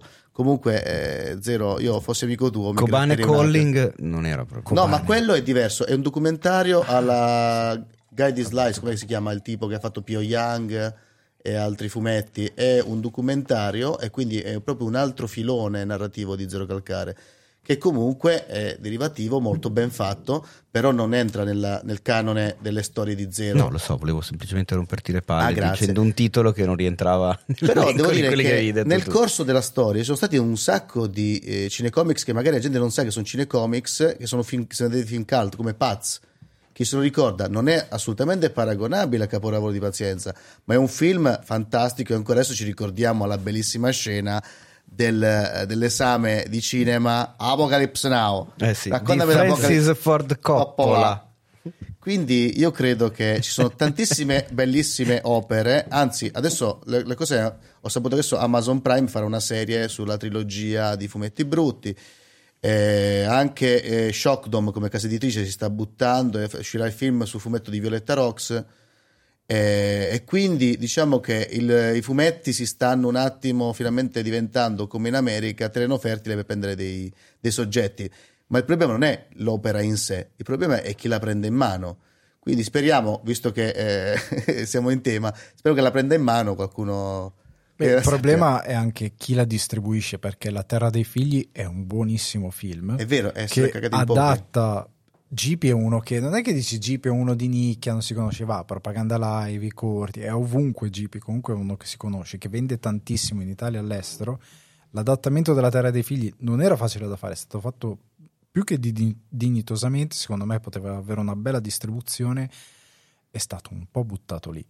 Per me un altro delitto è che all'epoca la Rai fece quell'orribile serie su Ratman. Ratman ha un livello comico e, ma- e maturo molto più alto di quella serie che è praticamente una roba per bambini, per quanto edulcorata, quando in verità secondo me dalle ortolani puoi tirarci fuori delle cose stupende, soprattutto a Ratman a livello di adattamento. Ecco, una film d'animazione animazione. di venerdì 12 di venerdì guard- 12 lo guarderei è subito. f- sarebbe fichissimo. Anzi, chi Infatti di stavo voi per dirvi, non state ancora rispondendo alla domanda di caro No, Stefano. no, io ho risposto a questa domanda, ho detto quali, infatti ho detto, secondo me il problema non è eh, quali sarebbero state fatte meglio, ma secondo me anche quelle che ci sono già adesso avrebbero potuto farle meglio.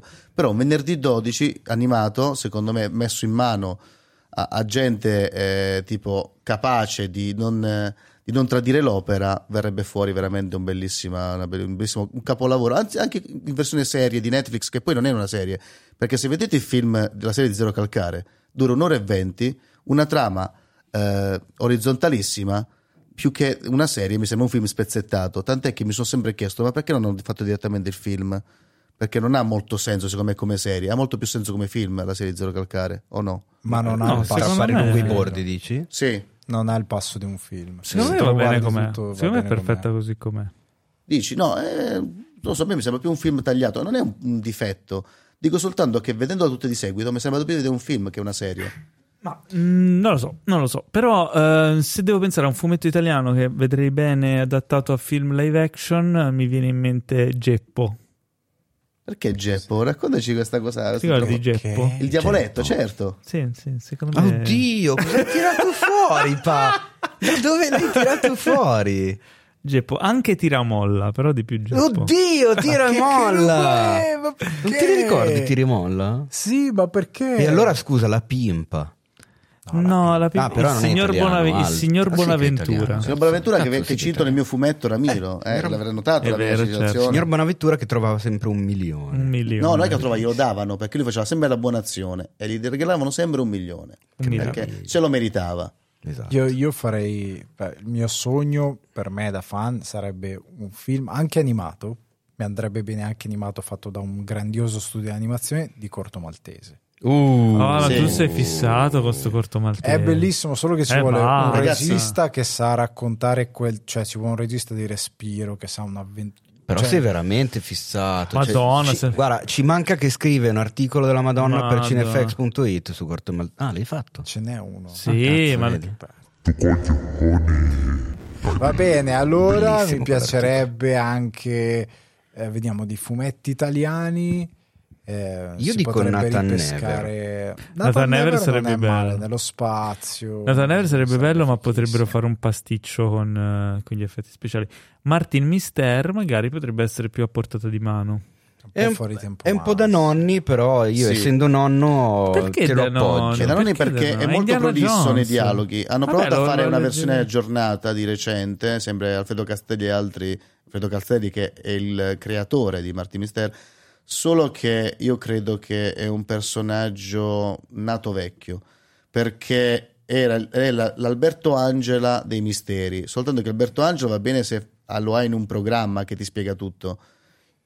Dai, dici, Eh. secondo me, come dice lui, è un po' un Indiana Jones, però un po' Sì, più ma ma non come è se. Indiana Jones ti spiegasse personaggio. benvenuti nel magico mondo del, del me, ma nell'adattamento mica deve essere così.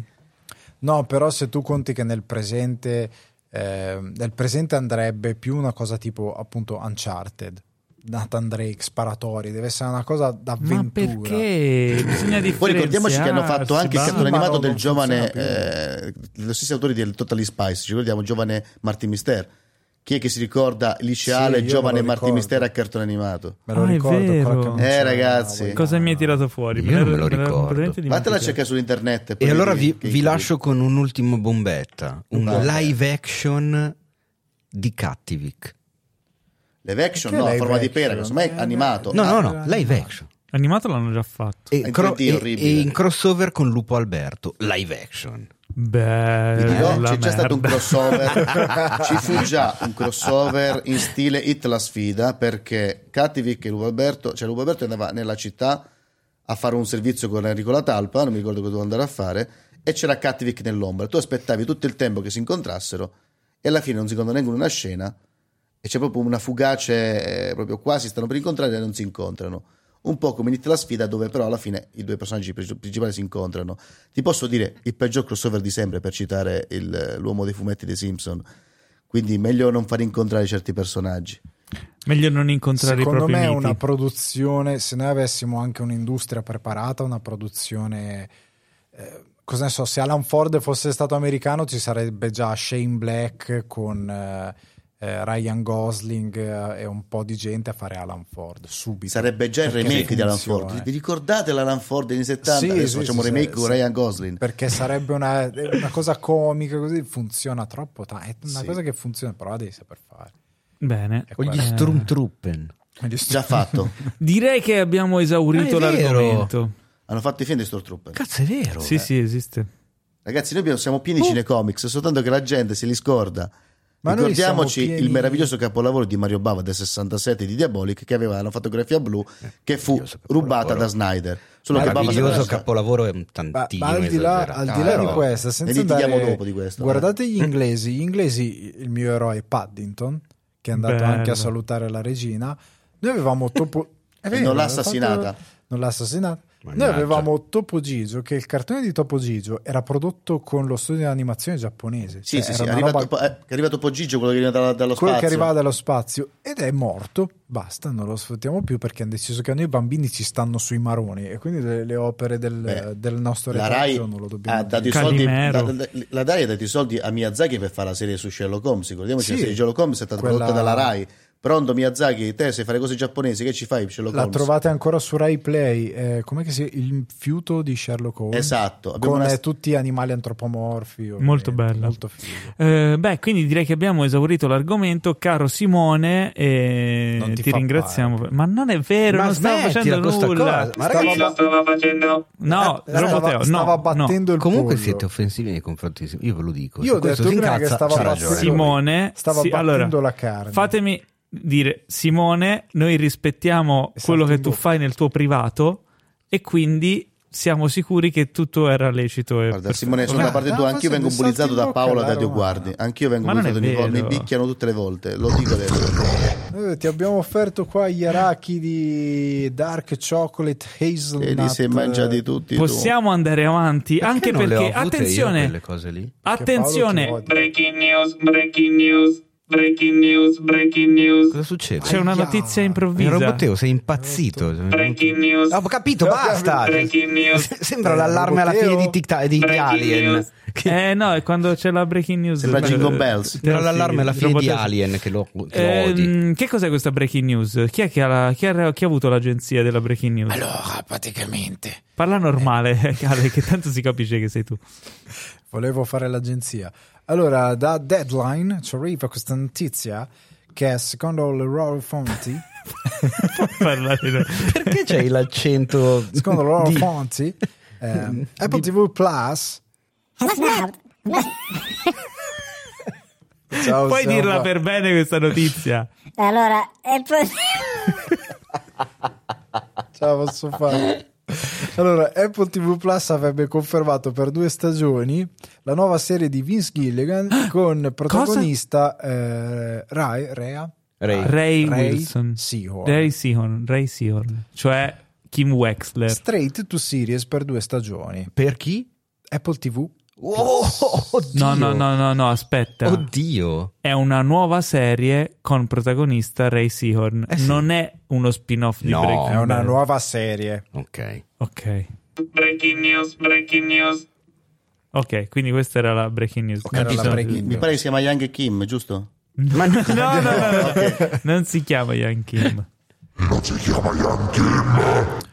How, I, Eh, non mi- How I Met Your Kim. Ah, Ringraziamo il nostro corrispondente di Deadline. Grazie. Kim Prego. Begins. Ok. Ok, va bene, questa Beh, era la breaking È news. già, già sulla mia molto- watch list. Cioè, Anche Il mia. corrispondente di tre, tre cose che finora non mi hanno deluso. Eh, Teo, i soprano prima. Il Ah. soprano, hai ragione. Il Capito, sì. ma devo avere un'altra vita per vedere le cose Interrompi che non ho visto tutto quello che- Tutta la vita per vedere precedente, cioè, eh, c'è Ah, tra, resto tra l'altro, aspetta, stavamo parlando prima del fatto che tu hai, hai ricevuto il verbo. Eh, Basta, basta. e finalmente hai approcciato Star Trek. ma allora, tutta questa cosa mh, approcciato Star Trek. Io non è che fossi vergine di Star Trek, cioè per- Ah. Devi conoscere, devi conoscere una cosa per detestarla e quindi l'avevo, la conoscevo. Vabbè, cagare, vai. No, dai, avevo visto un sacco di puntate della serie vecchia, quella con William Shatner e Leonard Nimoy. Ma eri piccolo. Ho visto, eh, credo, due film sicuri. Avrei visto due di quelli dispari. Credo di aver visto il Quella primo e il secondo. Non ho visto l'ira di Cannes, che mi hanno detto tutti E che è il secondo? Ah, allora sì, allora Che vede visto. protagonista un critico che perde tutti i film belli al festival l'ira di. Cannes. Ma scusami, ma quello. Perché? L'ira di Cannes. di Cannes. Scusami, ma quella del, dei prodotti dopo. congelati l'hai vista? Picard? No, no. No, Quella con Patrick Stewart non, non le ho viste tantissime. Quella dove fa il, il vinicoltore. Ho visto i film di J.J. Abrams, quelli con Chris Pine e Zachary Quinto. mhm. E quindi dai, insomma, qualcosina visto, della, della- insomma, del fratello minore del- dell'altra saga che si chiama Star nel titolo, l'ho vista. Però devo ammettere che questa Strange New World eh, mi sta È inter- interessante, sì, è sì, vero, sì, è sì. vero. Ho fatto la, la- ho fatto la settimana di prova di Paramount Plus, che tra l'altro in realtà è già finita. Ho, già cominciato Ok. a pagarlo, dovevo, dovevo toglierla ieri, tipo. La... T'hanno fregato. E niente, ce l'hanno Eh, fatta. Però vabbè, e niente, vado avanti a vedermi un po' di cose. Voglio vedere la prossima che guarderò, mi sa che sarà The Offer. Ne stanno, ne stanno parlando tutti molto bene. Bene. Quindi, ok, direi di continuare a parlare dei trailer perché abbiamo appunto iniziamo con Dampir, eh, che è un progetto molto eh, atteso, cioè non è molto atteso, diciamo, se ne parla da tanto tempo. Primo film Bonelli prodotto da Bonelli, cioè Sergio Bonelli editore, eh, su una sua IP. E stranamente non una delle più famose, perché Dampir è una serie abbastanza recente, cioè di anni Sì, tra recenti. le serie Bonelli è una delle più recenti, tra quelle che ancora sopravvive. Esatto. Eh, produzione, tra l'altro, che si è svolta in... Recente, mica tanto, però. raga, Ma tra quelle che cioè. sopravvive c'è stato Adam White che è morto subito, Mercurio Roy che forse è la sua loro migliore, che è morto pure. Diciamo che tra quelle ancora in vita è la più recente.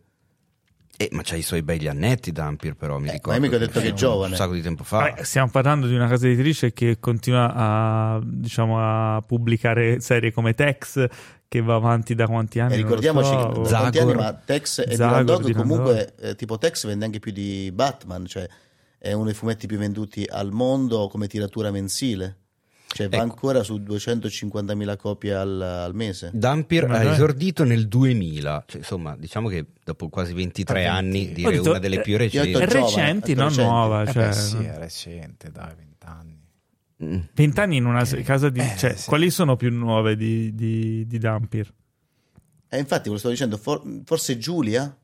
È ancora pubblicata, Giulia? Sì, ancora pubblicata Giulia, forse Giulia, ma siamo sempre lì lì secondo me come, Mm. come anno. Cioè, Quindi- quelle, quelle eh. recenti sono tutte morte, tipo che erano, mi vengono in mente eh, Magico Vento, Adam Wild, eh, Mercurio Loi, sono tutte serie nate e poi morte, oppure Orfani, pure quella chiusa. Magico Vento me lo ricordo anche, era mica l'indiano. le Sì, perle- esattamente, vedo che nativo. ti ricordi. E capi- capisci? Quindi eh, è tra quelle in vita la più recente, non è la più giovane, eh, non è giovane, ecco.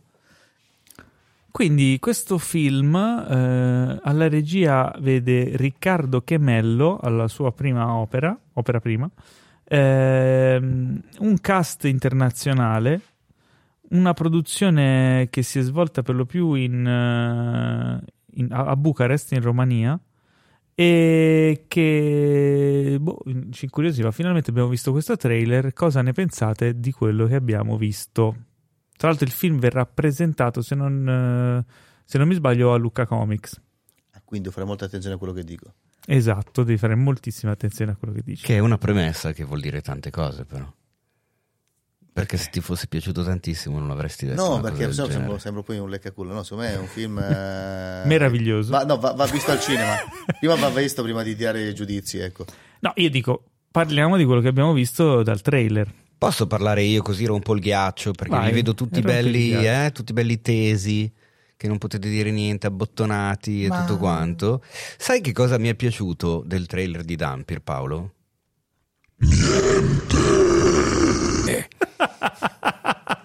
Ti sei satanizzato pure te, ma Che come? malvagio. E beh, Che eh, insomma, sai, si parla di vampiri, è un attimo.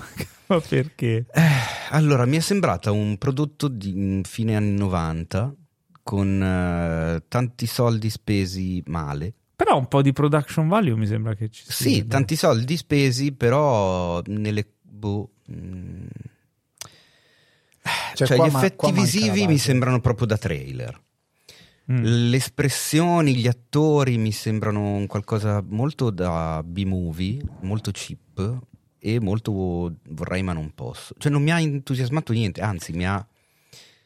Boh, mi ha un po' respinto. Più che ecco. direva non posso, sembra fatto più direct to video. Sì, Eh, più che altro quella roba lì era un- sembra un prodotto di quelli che usciva direttamente appunto su cassetta in fine anni 90, primi 2000, una cosa del genere. E poi vabbè l'abbiamo visto doppiato, c'è la voce di Pino Insegno che mi scuserà il caro Pino all'ascolto, ma io non lo sopporto proprio. E Perché? quindi Che non, t'ha fatto? non mi piace, mi piace la sua voce, non mi piace come doppia, non mi piace il timbro, non, non mi piace lui. Davvero, Quindi invece io lo trovo un ottimo doppiatore. mi- Ciao mi- Pino. mi spinge via da tutto quello che, che ha a che fare con lui.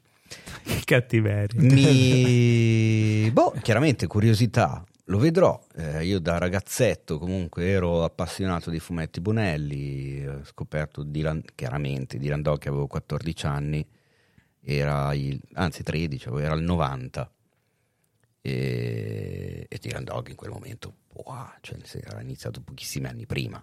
Quattro anni prima. Eh sì. Mm. E poi ho scoperto appunto Nathan Never quando ero uscito, Molto bello, Martin. Mister. eh, qui- C'è da dire una cosa. Mister- gli No. incroci, gli- ho ancora a casa un sacco di albi, anche quelli, gli special, Martin Mister e Dylan Dog insieme, tutte quelle Mhm. cose lì.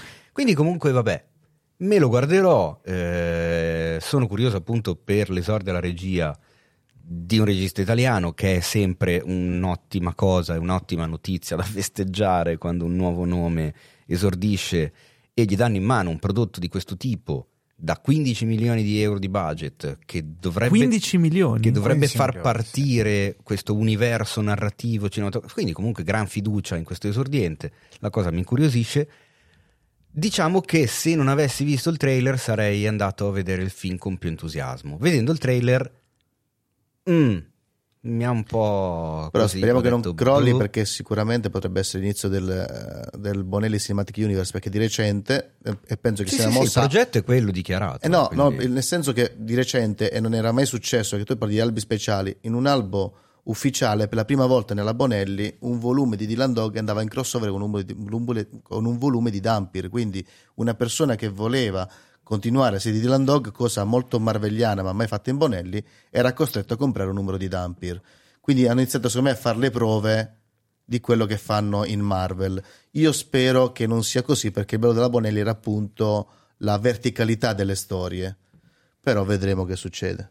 Certo, è un po' un, eh, un compromesso sono, stilistico. so- sono anche cioè, se non l'hanno, se non l'hanno fatto diversi. finora, perché iniziare adesso a. Eh, stanno iniziando, questo è il problema. Beh, bottoncini, eh, voi del trailer che dite? Cos'è bottoncini? Tutti Io, abbottonati. io ti tu posso dire che niente. secondo me viola le- le, il buonsenso base di quando si fa un film eh, dove non hai grosso budget, grossa esperienza, cioè con 15 milioni tu non ti puoi mettere a... perché questo è l'intento del trailer, di competere con un action americano dove hanno stunt coordinator che s- Io lavorano da 20 sto, sto 30 indicando anni. il riguardo in questo momento. Eh, effetti d'accordo. speciali con aziende che lavorano nel settore da tantissimo hanno un'esperienza fuori scala registi che sanno che hanno esperienze che sanno girare benissimo azione sanno lavorare con effetti visivi e stunt e via discorrendo tu ti stai misurando con quel mercato con 15 milioni è per me una follia cioè io ovvio- è ovvio che spero di andare al cinema a vedere un bel film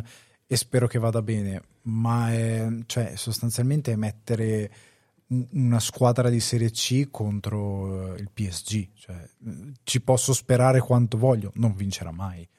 Mi dispiace perché alla base hai sbagliato. Il, il tuo- il primo film doveva essere quanto più piccolo possibile con quello che potevi fare. E secondo me qua l'ambizione è mal riposta. Eh, mi, sa, mi sa di sboronata, è questa la cosa. È troppo, non- anche se lo vai a girare in Est Europa dove costa meno, è troppo, non ce la puoi fare. Secondo me avrei dovuto utilizzare Mister No. Quello era un personaggio che. è vero, è un personaggio fantastico. Era un tour operator negli anni 70 che portava dei ricconi a fare delle avventure che finirono sempre male.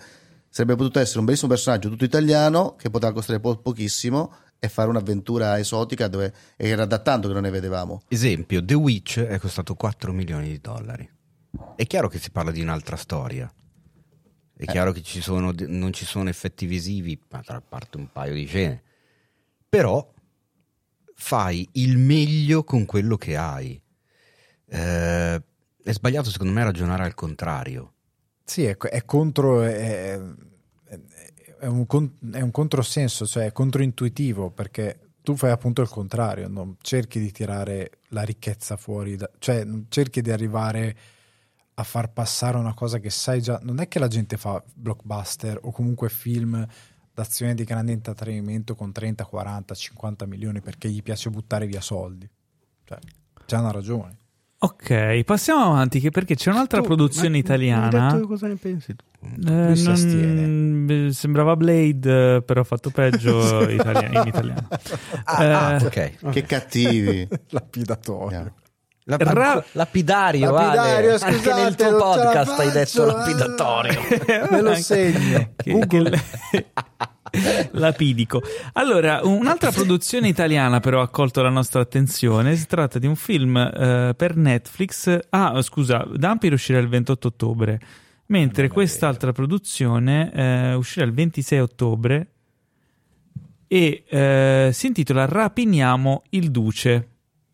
Nel cast ci sono, attenzione, Matilda De Angelis, Isabella Ferrari, Filippo Timi, Pietro Castellitto, ma soprattutto stupisce la presenza di Maccio Capatonda in eh, Marcello Macchia. Che tra l'altro Marcello Macchia, sì, in un ruolo che non, cioè, per la prima volta in un film che non è suo, non è diretto da lui, non è scritto da lui, eh, ma è per la regia di Renato De Maria, scritto anche da Renato De Maria. Eh, di che cosa parla? È ambientato nella- ai tempi del fascismo e parla di un, ehm, di un gruppo di, eh, di, di- di- reietti, di sfigatoni che ha un piano per rapinare il duce, cioè rapinare Mussolini del suo tesoro, perché a quanto pare c'è questo misterioso tesoro di Mussolini e loro è una heist movie ai- al tempo del, del ventennio, anzi della seconda guerra mondiale. Ehm, in questo gruppo di personaggi bislacchi, ognuno chiaramente specializzato in qualcosa. Il trailer è molto frizzantello. Posso definirlo frizzantello? Sì, piace. Non lo so.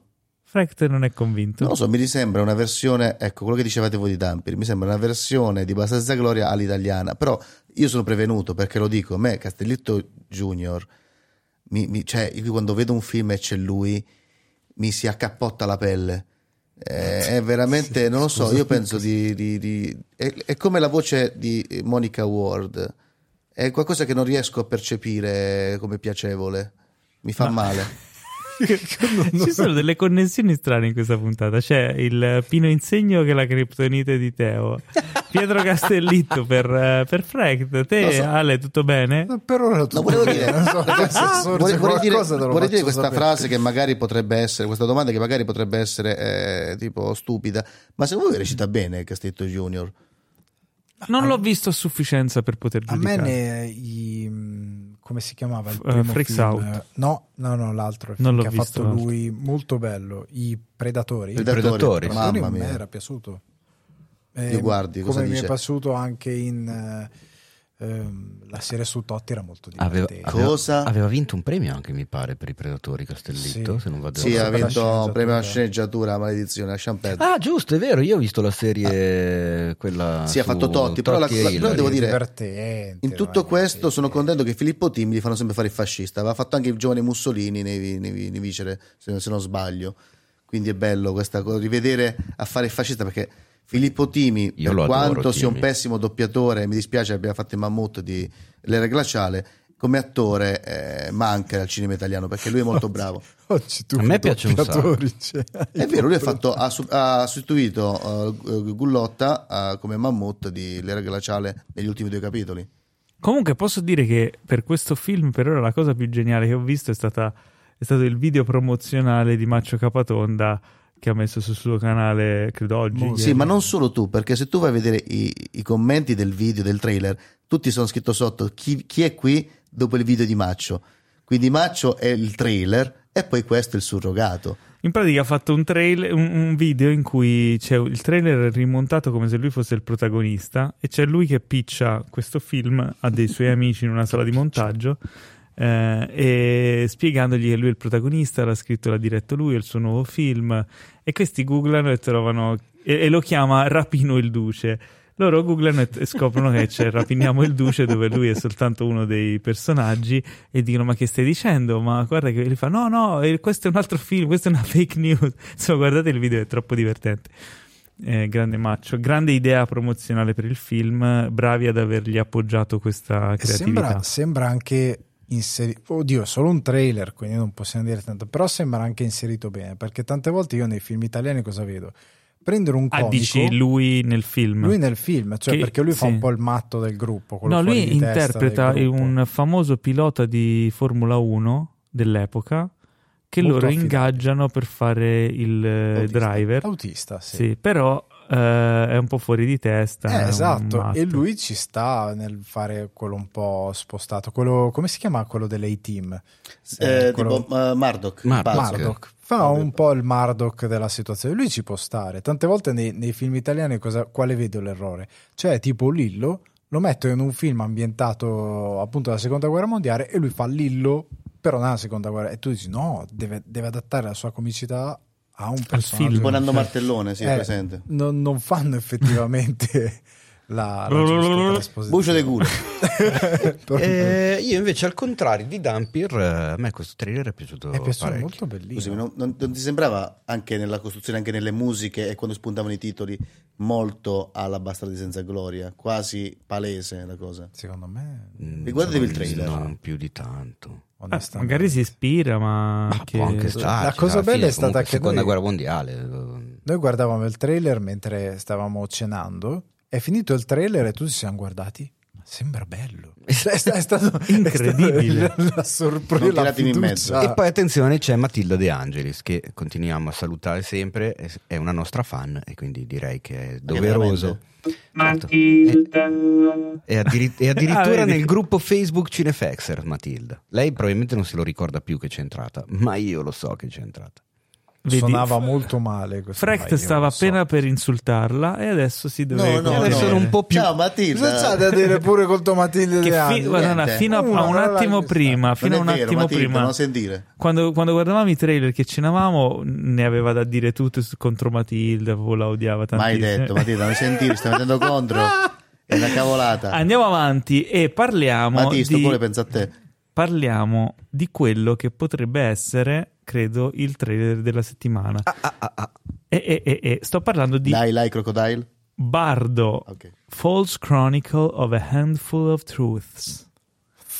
Sette anni dopo Revenant, ragazzi, è tornato al cinema Alejandro González Iñárritu. Sette anni.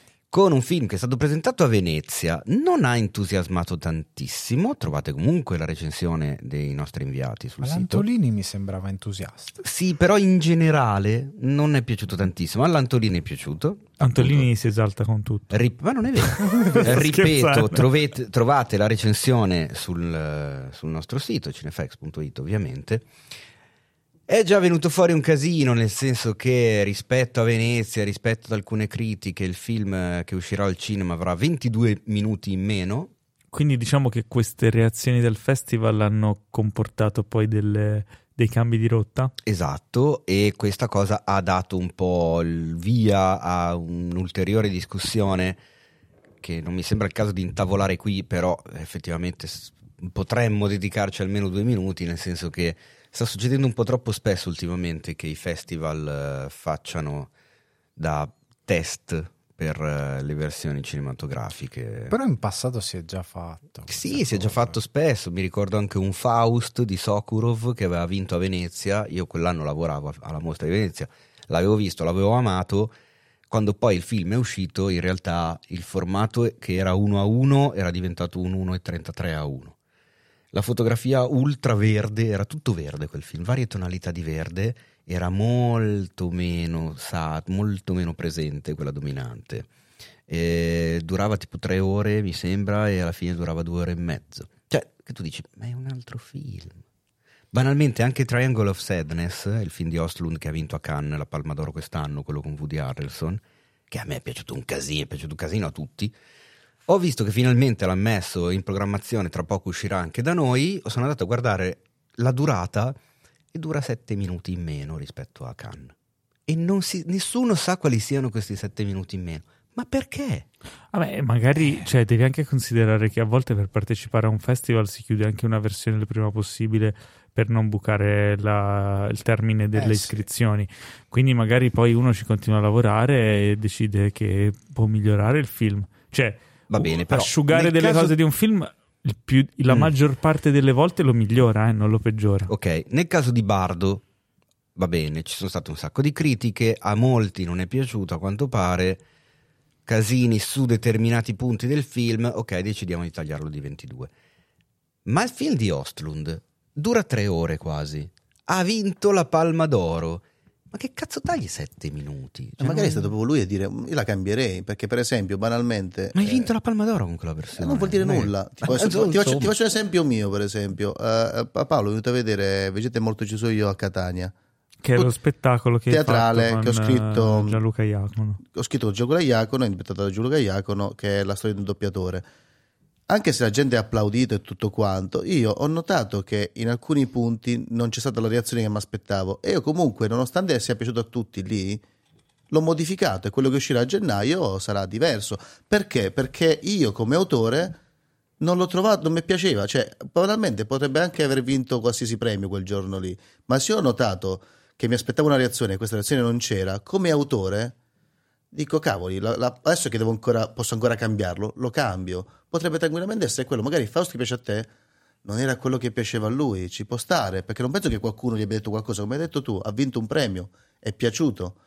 Tranquillamente potrebbe essere stato lui a dire ma oh è troppo verde sto verde, Mm. ma quasi quasi spingo un po' meno. Secondo me potrebbe anche essere così, perché come dici tu, quale potrebbe essere l'altra soluzione? Se non l'unica che il, il regista ha detto mo modifico. No, no, ma infatti sicuramente ma allora, il tuo punto di vista eh, cioè, da autore eccetera sicuramente mi è servito in questo momento cioè, perché non, ho- non essendolo non ci avevo mai messo la testa da quel punto di vista lì. In effetti sì cioè, non ci sono altre spiegazioni ma è per quello che mi, mi stupisce la, la cosa.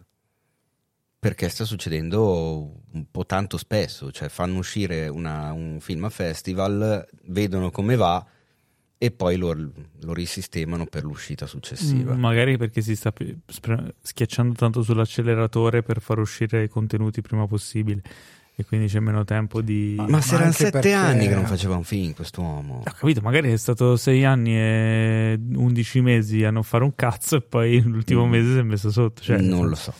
Non lo puoi sapere. Comunque stiamo andando fuori dai binari del film, quindi Paolo leggi la traduzione in tempo reale della sinossi. Segui questo famoso giornalista e documentarista messicano che, che torna a casa e lavora attraverso una crisi esistenziale mentre è alle prese con la sua identità, le relazioni familiari e la follia dei suoi ricordi. Allora, in poche parole, pare essere un film ultra personale di Ignarritu. C'è chi lo ha paragonato, ovviamente con le debite proporzioni, eh, all'otto e mezzo di Fellini. Eh, quindi comunque il protagonista che è l'alter ego del regista, che è un regista lui, lui stesso, eh, quindi insomma la personalità, l'arte, la- l'identità e tutto quanto. eh, È uguale eh, praticamente. esatto, anche, sulla, anche- sulla locandina è- sembra di vedere Ignazio. sembra di vedere Ignarritu. E molti proprio non hanno apprezzato soprattutto questo- questa cosa, cioè l'hanno un po' definito un film un, un- un po', un po' troppo onanista. Ah, onanista. Autoreferenziale, ho detto io, onanista addirittura. Pot- potrebbe Pa- piacere al potrebbe nostro piacere a. Stefano. Ciao Simone, Stefano. no? Così. No, era Stefano. Stefano? Stefano o Simone? Era Simone, era Era Simone. Non mi ricordo, va bene. Simone Scusa. per gli amici Stefano. Ah, giustamente. Eh, io sono mega interessato anche perché eh, era Simone Zanni, scusami Simone. Eh, il direttore della fotografia, comunque Lubeschi, eh, ciao, Ignarito è uno che ha fatto delle meraviglie con Emanuele Lubeschi, ha fatto delle meraviglie con Rodrigo Prieto E adesso si trova Darius Congi, che è un altro dei direttori della fotografia che a me piace un casino. Eh, per darvi l'idea, è quello che ha curato il look di Alien 3, che potete pensare quello che volete dell'Alien di David Fincher, ma a livello fotografico faceva uno spavento. Eh, Congi è uno che, che- che lavora tanto su, sulla saturazione, cioè dei neri che sono delle robe mai viste, cioè praticamente il- il- il- lo schermo scompare nel nulla perché diventa il nero più nero dell'universo. Avevo letto una volta che quando girava in pellicola eh, faceva un procedimento chimico particolare sullo sviluppo della pellicola per avere proprio i neri piombati il più possibile e quindi avere anche chiaramente tutte le altre tonalità di colore con il nero molto più presente all'interno. E se non vado errato, eh, ha fatto la fotografia anche di The Social Network di, di Fincher. Eh beh. non vorrei dire una cazzata. Comunque andatevelo a cercare Darius con G, con la K iniziale. E il trailer eh, mi sembra una sequela di immagini una più poetica, meravigliosa e affascinante dell'altra. Bisogna vedere come vengono legati. Beh, io vorrei dire, ma non vorrei spezzare un'arancia a favore di Inarrito perché non siamo amici, però io ho paura potrebbe essere Somewhere di Inarrito, non so se ve lo ricordate, il trailer è bellissimo di Somewhere. Quello della coppola? Sì, Oddio. e poi vedi il film e dici maledizione perché il, il trailer di Somewhere sembra un film bellissimo, belle scene, una canzone demo dei Strokes in sottofondo, dici "Mm, mi sta tanto di un film introspettivo, bla bla bla, e invece è soltanto un film che racconta di come la coppola si è rotto il cazzo quando è venuta in Italia. Questo era il senso di quel film. A me Samuel non era piaciuto neanche un po'. Esatto, è quello io ho paura di questo, perché era proprio così il concetto, il trailer pieno di immagini suggestive, poi ti vedi il film ed era vuoto come la conchiglia di un paguro appena uscito. Ma questo non possiamo ancora saperlo, chiaramente, perché abbiamo visto solo il trailer, ma sappiamo che Bardo False Chronicle of a Handful of Truth uscirà il 27 ottobre su Netflix, quindi eh, avremo modo di vederlo e di parlarne ancora molto molto presto. In sala neanche 5 minuti esce. eh? In sala solo i primi tre secondi. Ma perché? Il resto lo No, non guardi a sa. casa. Eh, però si sa che è stato che abbiamo visto il trailer di una nuova serie eh, che riprende il, eh, dal- insomma, il mito, il film Hellraiser. Un reboot. È una serie?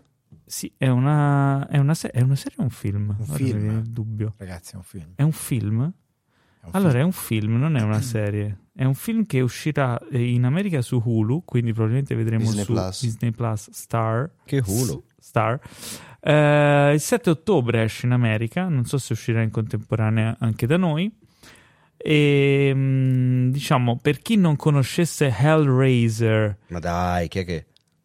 Ma, Eh? oddio, Eh beh, forse più- le nuove più- generazioni più no, è non- vero. è credo lo un, è un semiclassico, è un cult dell'horror più che un classico, è un cult eh, che però effettivamente è proprio per i diciamo gli aficionados dell'horror più hardcore che conoscono. In realtà è una serie che ha avuto Ma- abbastanza successo, tanto che ha, che ha avuto diversi sequel. Più che, sì, più che altro Tre, diciamo quattro, che ha dato cinque. vita a una maschera dell'horror ultra riconoscibile, Esatto. conosciuta anche da chi Hellraiser magari non l'ha mai visto. Esatto, che è Pinhead. Eh.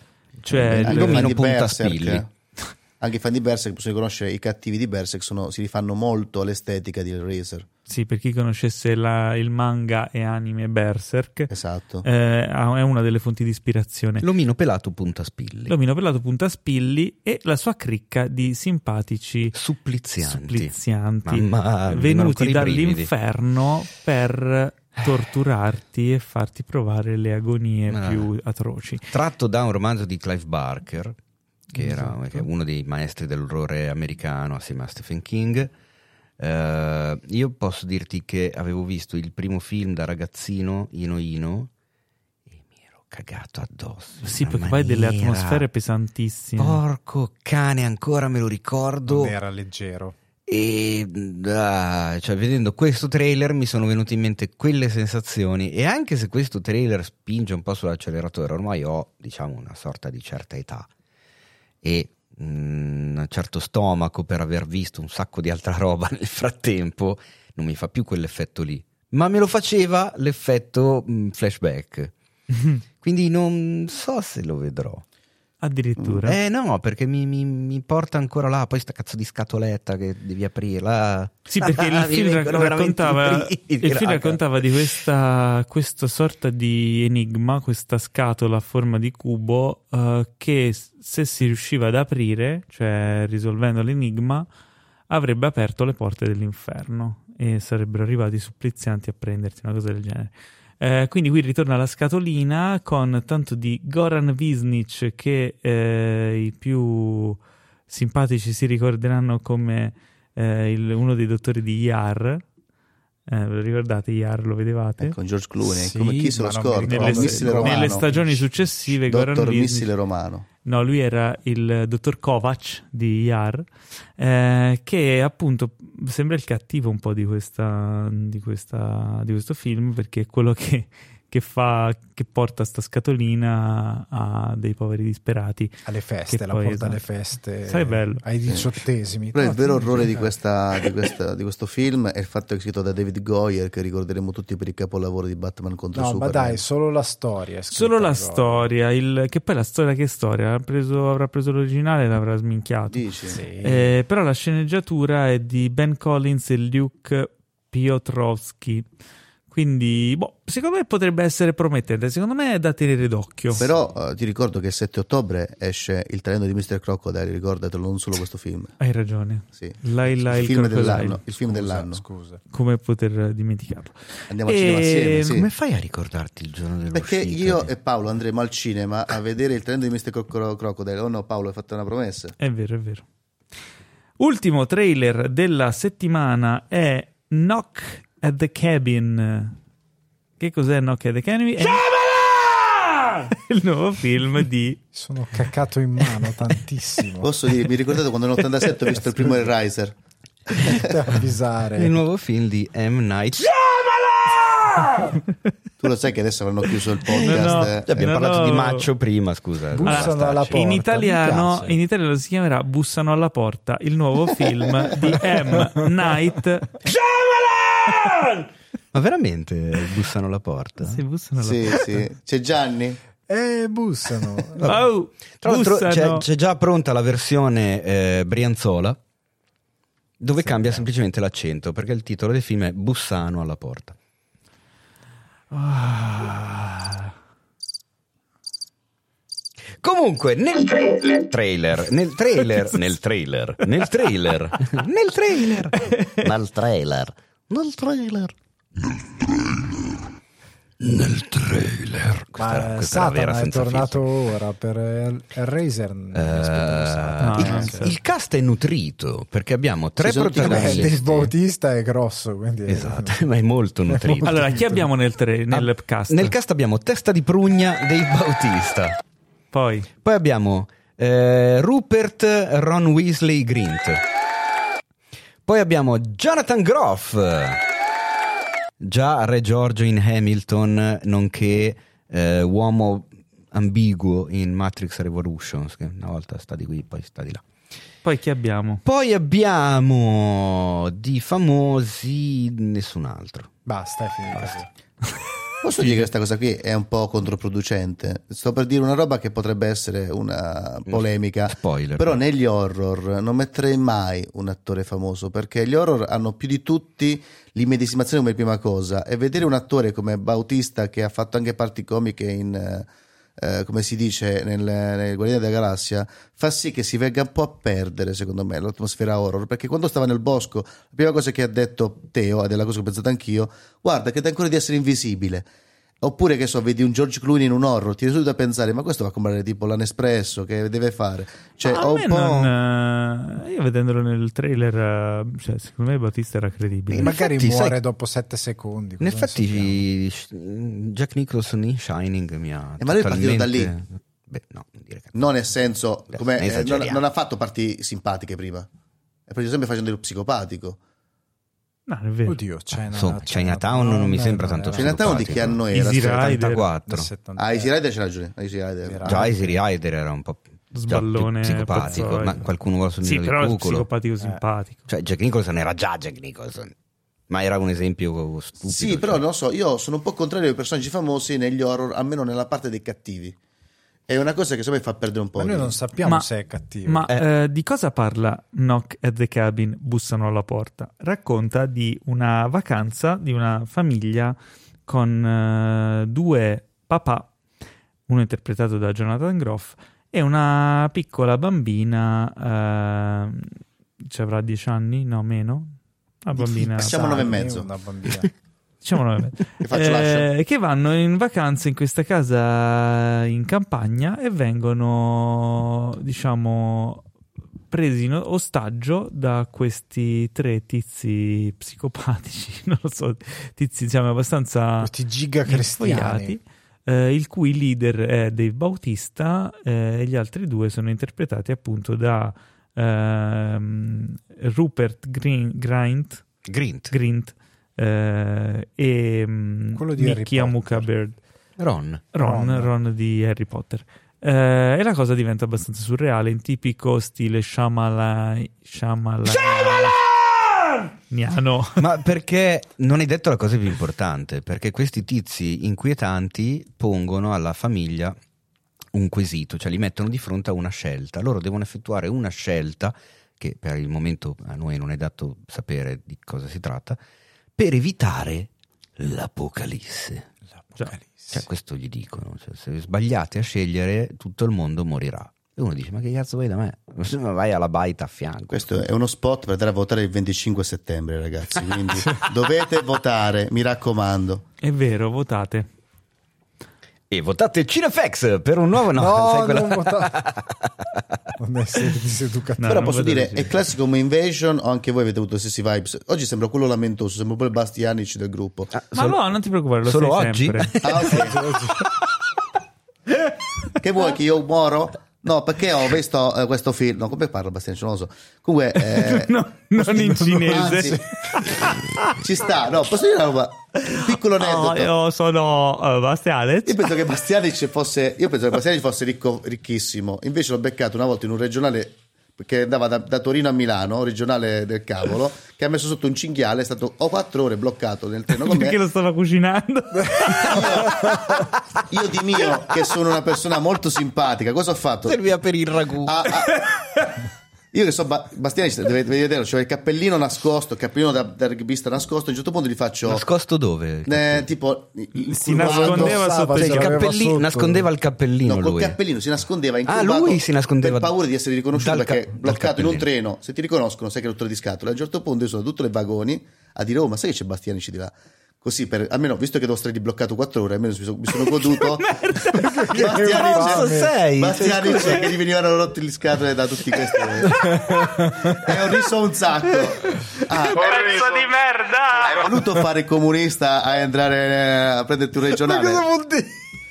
E ho riso così. Vabbè, quindi... Quindi anch'io sono uno di un film di Shyamalan, ho voluto fare una scelta. Vabbè, Andiamo. ok.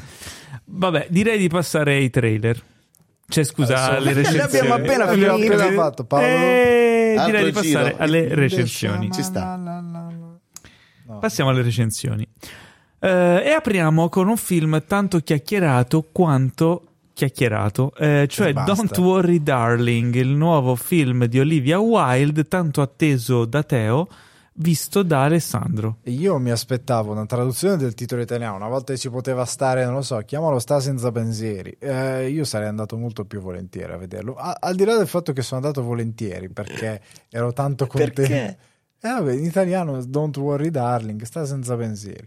Secondo me era perfetto. Comunque io sono andato mega volentieri a vederlo perché lo aspettavo.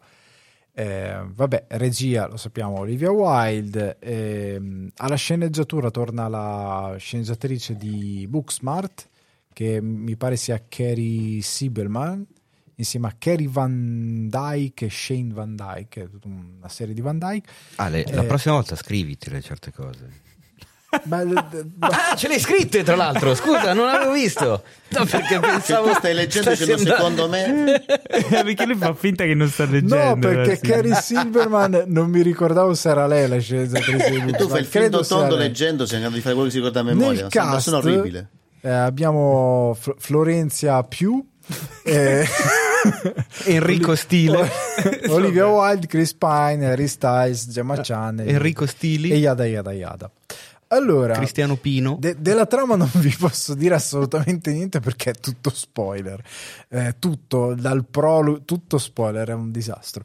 Eh, io mi accodo un po' a quanto hanno detto i nostri redattori che erano a Venezia. Allora, abbiamo da una parte un grosso yay, e il grosso yay è la regia di Olivia Wilde, che già in Booksmart aveva dimostrato di avere gran capacità nella direzione di un film, nel dare il giusto ritmo quando usare movimenti di macchina.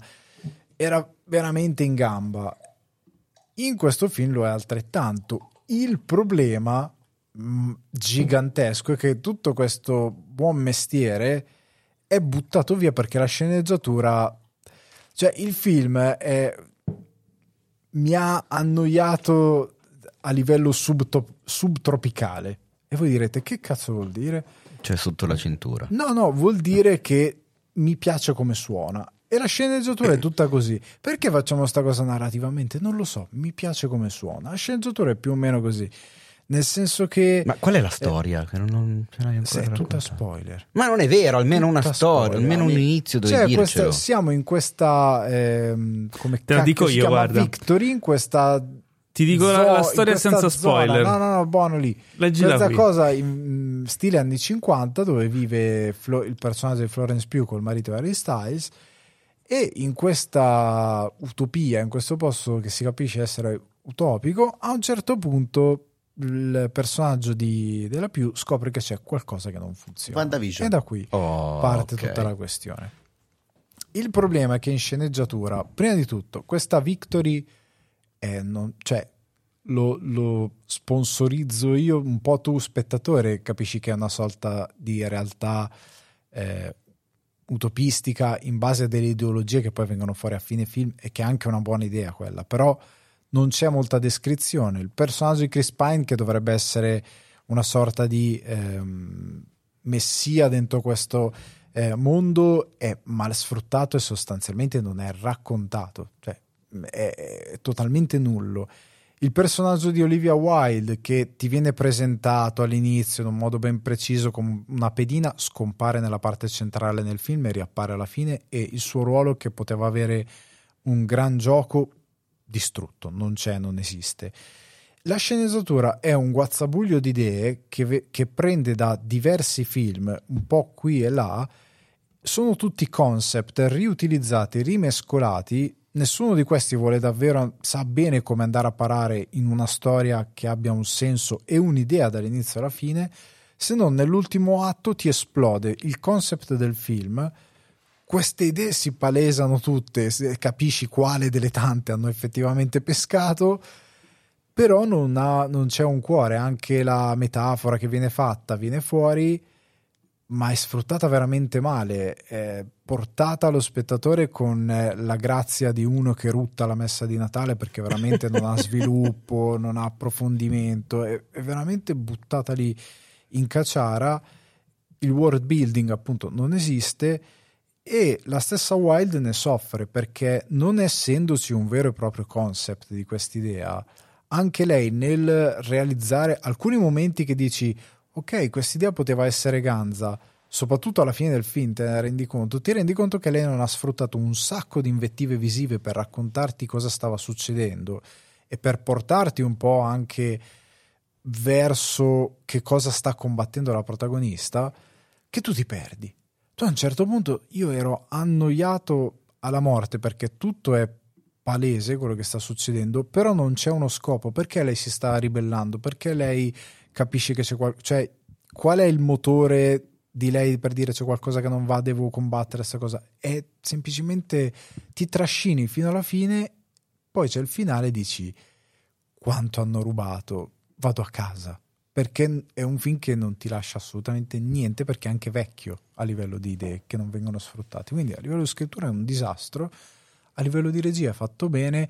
Ah, ultima nota margine, Harry Styles continua a cantare, lascia stare la recitazione perché cioè, no, c'è stato un momento dove il cinema, io sono andato allo spettacolo del Luna perché giustamente mi contraddistingue questa cosa che il cinema di sera è una barbaria, si va la mattina presto nel Per pomeriggio stare attenti. per stare- e il pomeriggio A un certo punto, nonostante il cinema era abbastanza pieno, devo dire la verità, mi sono dovuto trattenere perché c'è una scena dove io ho iniziato a ridere e non potevo ridere perché in teoria doveva essere drammatica, ma lui è come quella- quello sketch di Batting Stone da Victor Victoria, mi pare, dove fa combatti anche tu il- il- l'attore che sfiata.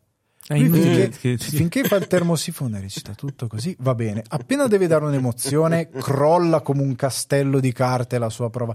E in quel momento deve venire fuori un'emozione piuttosto prepotente. Mi ha ricordato un po' Nicolas Cage, però non con la classe Nicolas Cage, quando grida Bees! No! the Bees!" Quindi tu mi stai Mi ha dicendo che è un film che ha lì. visto doppiato. È inizia- No, l'ho visto in, in, eh, lingua originale. E infatti, da quelle delle tue lamentele si capisce che ha visto doppiato. Per quale Perché lui ha appena detto ragione? che soffre del- della, della sindrome del termosifone sfiatato. Quindi a questo punto No, lo fanno doppiatore. anche gli americani. Questa cosa di Eh recitare. no, ma infatti, quello che stai dicendo Quando è sicuramente, sicuramente sarà un doppiatore bravo a doppiare Harry Style. Quindi, se volete salvare un attimo il film, almeno il personaggio suo, Ah, beh. chi è stato? Ah. magari Pininsegno, bravissimo, Si che. Teo ne va pazzo. Solo andrà a vedere. Ma proprio no. No, si spera che magari un doppiatore in Italia gli renda. Però lui non è. Ok, Comunque quindi bocciato come film. A me lo aspettavo, devo dire la verità, e invece mi ha deluso tantissimo perché la storia è. Non sa- Quanti non ha pallini? sicuramente alcun sapore. Non do pallini. Quanti birilli dai a Non questo do film? bi- birilli, do eh, delle darling. Do una darling e mezzo su cinque. Ok, che cos'è una darling? Lo scopriremo nella prossima puntata. Ma adesso passiamo a Nido di Vipere, Del film regista. coreano del regista coreano Kim Jong-hon. di cui ci parla il nostro zio Frecht. Sarò breve e circospetto. Circospetto perché è una cosa importante. In questo film, come ci insegna il cinema dei Cohen, i sordi, quando li trovi, è meglio che non li tocchi. È un film pulp meraviglioso dove il fil rouge, vedete come ho imparato a fare bene le recensioni, il fil rouge è una sacca piena di denari. Il film è diviso in capitoli, non per forza in eh, continuità di tempo, quindi ci sono dei flash forward, dei flashback. Noi non sappiamo bene questi capitoli come sono collocati nella storia, però la bravura del regista è raccontarci una storia lineare anche utilizzando tipo dei, eh, dei personaggi che si muovono in tempi e in sequenze temporali diverse da quelle del presente. Cosa voglio dire? Ogni capitolo prende in esame un personaggio e noi non sappiamo all'interno della storia se, questa- se questo personaggio si sta muovendo nel presente, nel passato o eh, nel, nel futuro. Figo. Lo capiamo man mano che eh, grazie alla borsa ricostruiamo i fatti, ma la storia è talmente ben narrata che non ci perderemo mai e arriveremo alla fine a dire Zio Billy sembra quasi Kill Bill, perché, eh, no, scusami Kill Bill, Pulp Fiction, perché un altro film che era così era Pulp Fiction. Pulp Fiction aveva diversi capitoli che nonostante non raccontasse una storia lineare ma raccontasse una storia di separate, ci permettevano di tenere comunque una linea temporale ben precisa, anche se i personaggi si muovevano su linee temporali ben diverse. Ricordiamoci per esempio il personaggio di, di Vega, che lo vediamo nel finale, ma nel, nell'interno della storia gli succede qualcosa. Vabbè, non è spoiler, Pulp Fiction spero. No, no. È Ah, ok. spoiler anche per fiction. Ah, ok, vabbè, nella, nella- nella storia gli succede qualcosa e qui diciamo, come- quindi capite cosa voglio dire? È un film noir che da quel che vedo tra i coreani è stato il film più visto del 2020, è un film che va visto anche in lingua originale, che sono andato al cinema Beltrade, che fa tutti i film d'essè in lingua originale, quindi dategli una mano a questi piccoli cinema che portano questi capolavori perché nelle sale non c'è quasi per niente. Ed è un film che appassiona chiunque, appassiona chi ama il noir, appassiona chi ama il pulp, chi ama Tarantino, e appassiona soprattutto chi ama il bel cinema perché un film, come diceva il signor adesso Dio guardi, ben scritto, si regge benissimo sulle proprie gambe, è una regia non indifferente e soprattutto è divertente. Non è quei classici noir dove si chiacchiera e si fissa una, una sedia mentre si attende la vita che passa e le situazioni che arrivano. A volte si ride, a volte ci si diverte e a volte si ha paura, molta paura. E a differenza dei Cohen, forse questo regista qui eh, ha una visione del mondo un po' più ottimistica, perché anche se il film è cattivo, in alcuni punti diventa quasi truculento, eh, non ce la fa a farvi andare via dal cinema senza un, non dico un sorriso, ma la soddisfazione di aver visto un bel film è di non esservi pigliati troppo male. Quindi non dico che sia il film più bello dell'anno, per me adesso se la gioca con Rimini, però in Italia tra i film usciti quest'anno lui e Rimini sono i film che hanno colpito di più. Che figata. Mi hai assolutamente convinto di brutto. Grazie, grazie. Che bella recensione. Bella, asciutta, condensata, interessante. Vediamo se il nostro Alessandro saprà fare di meglio parlandoci di La casa tra le onde. La casa tra le onde, che bello, The Rifting Home che arriva su Netflix, eh, dello studio Colorido. Non so se voi lo conoscete lo studio? Colo- Colorido, Ah. Colo- è colorido eh, perché c'è tanta gioia. Eh, hanno già fatto Penguin Highway che trovate su Netflix e ve lo consiglio un sacco. Ah, bello, bello. E Mio, un amore felino che mi aveva un po' cringiato perché sta ragazza che diventa un felino e si innamora del ragazzo e lo seduce da felino è una cosa che mi ha un po' eh, mi ha traumatizzato. Film ti guardi? Perché sei contro Dio i felini? guardi. Mio, un amore felino su Netflix dello studio colorido. Cos'hai Comunque, contro i felini? niente, nel momento in cui c'è una ragazza che diventa un felino e prova a rimorchiare un ragazzo da Eh, felino è, è un bello. po' strano.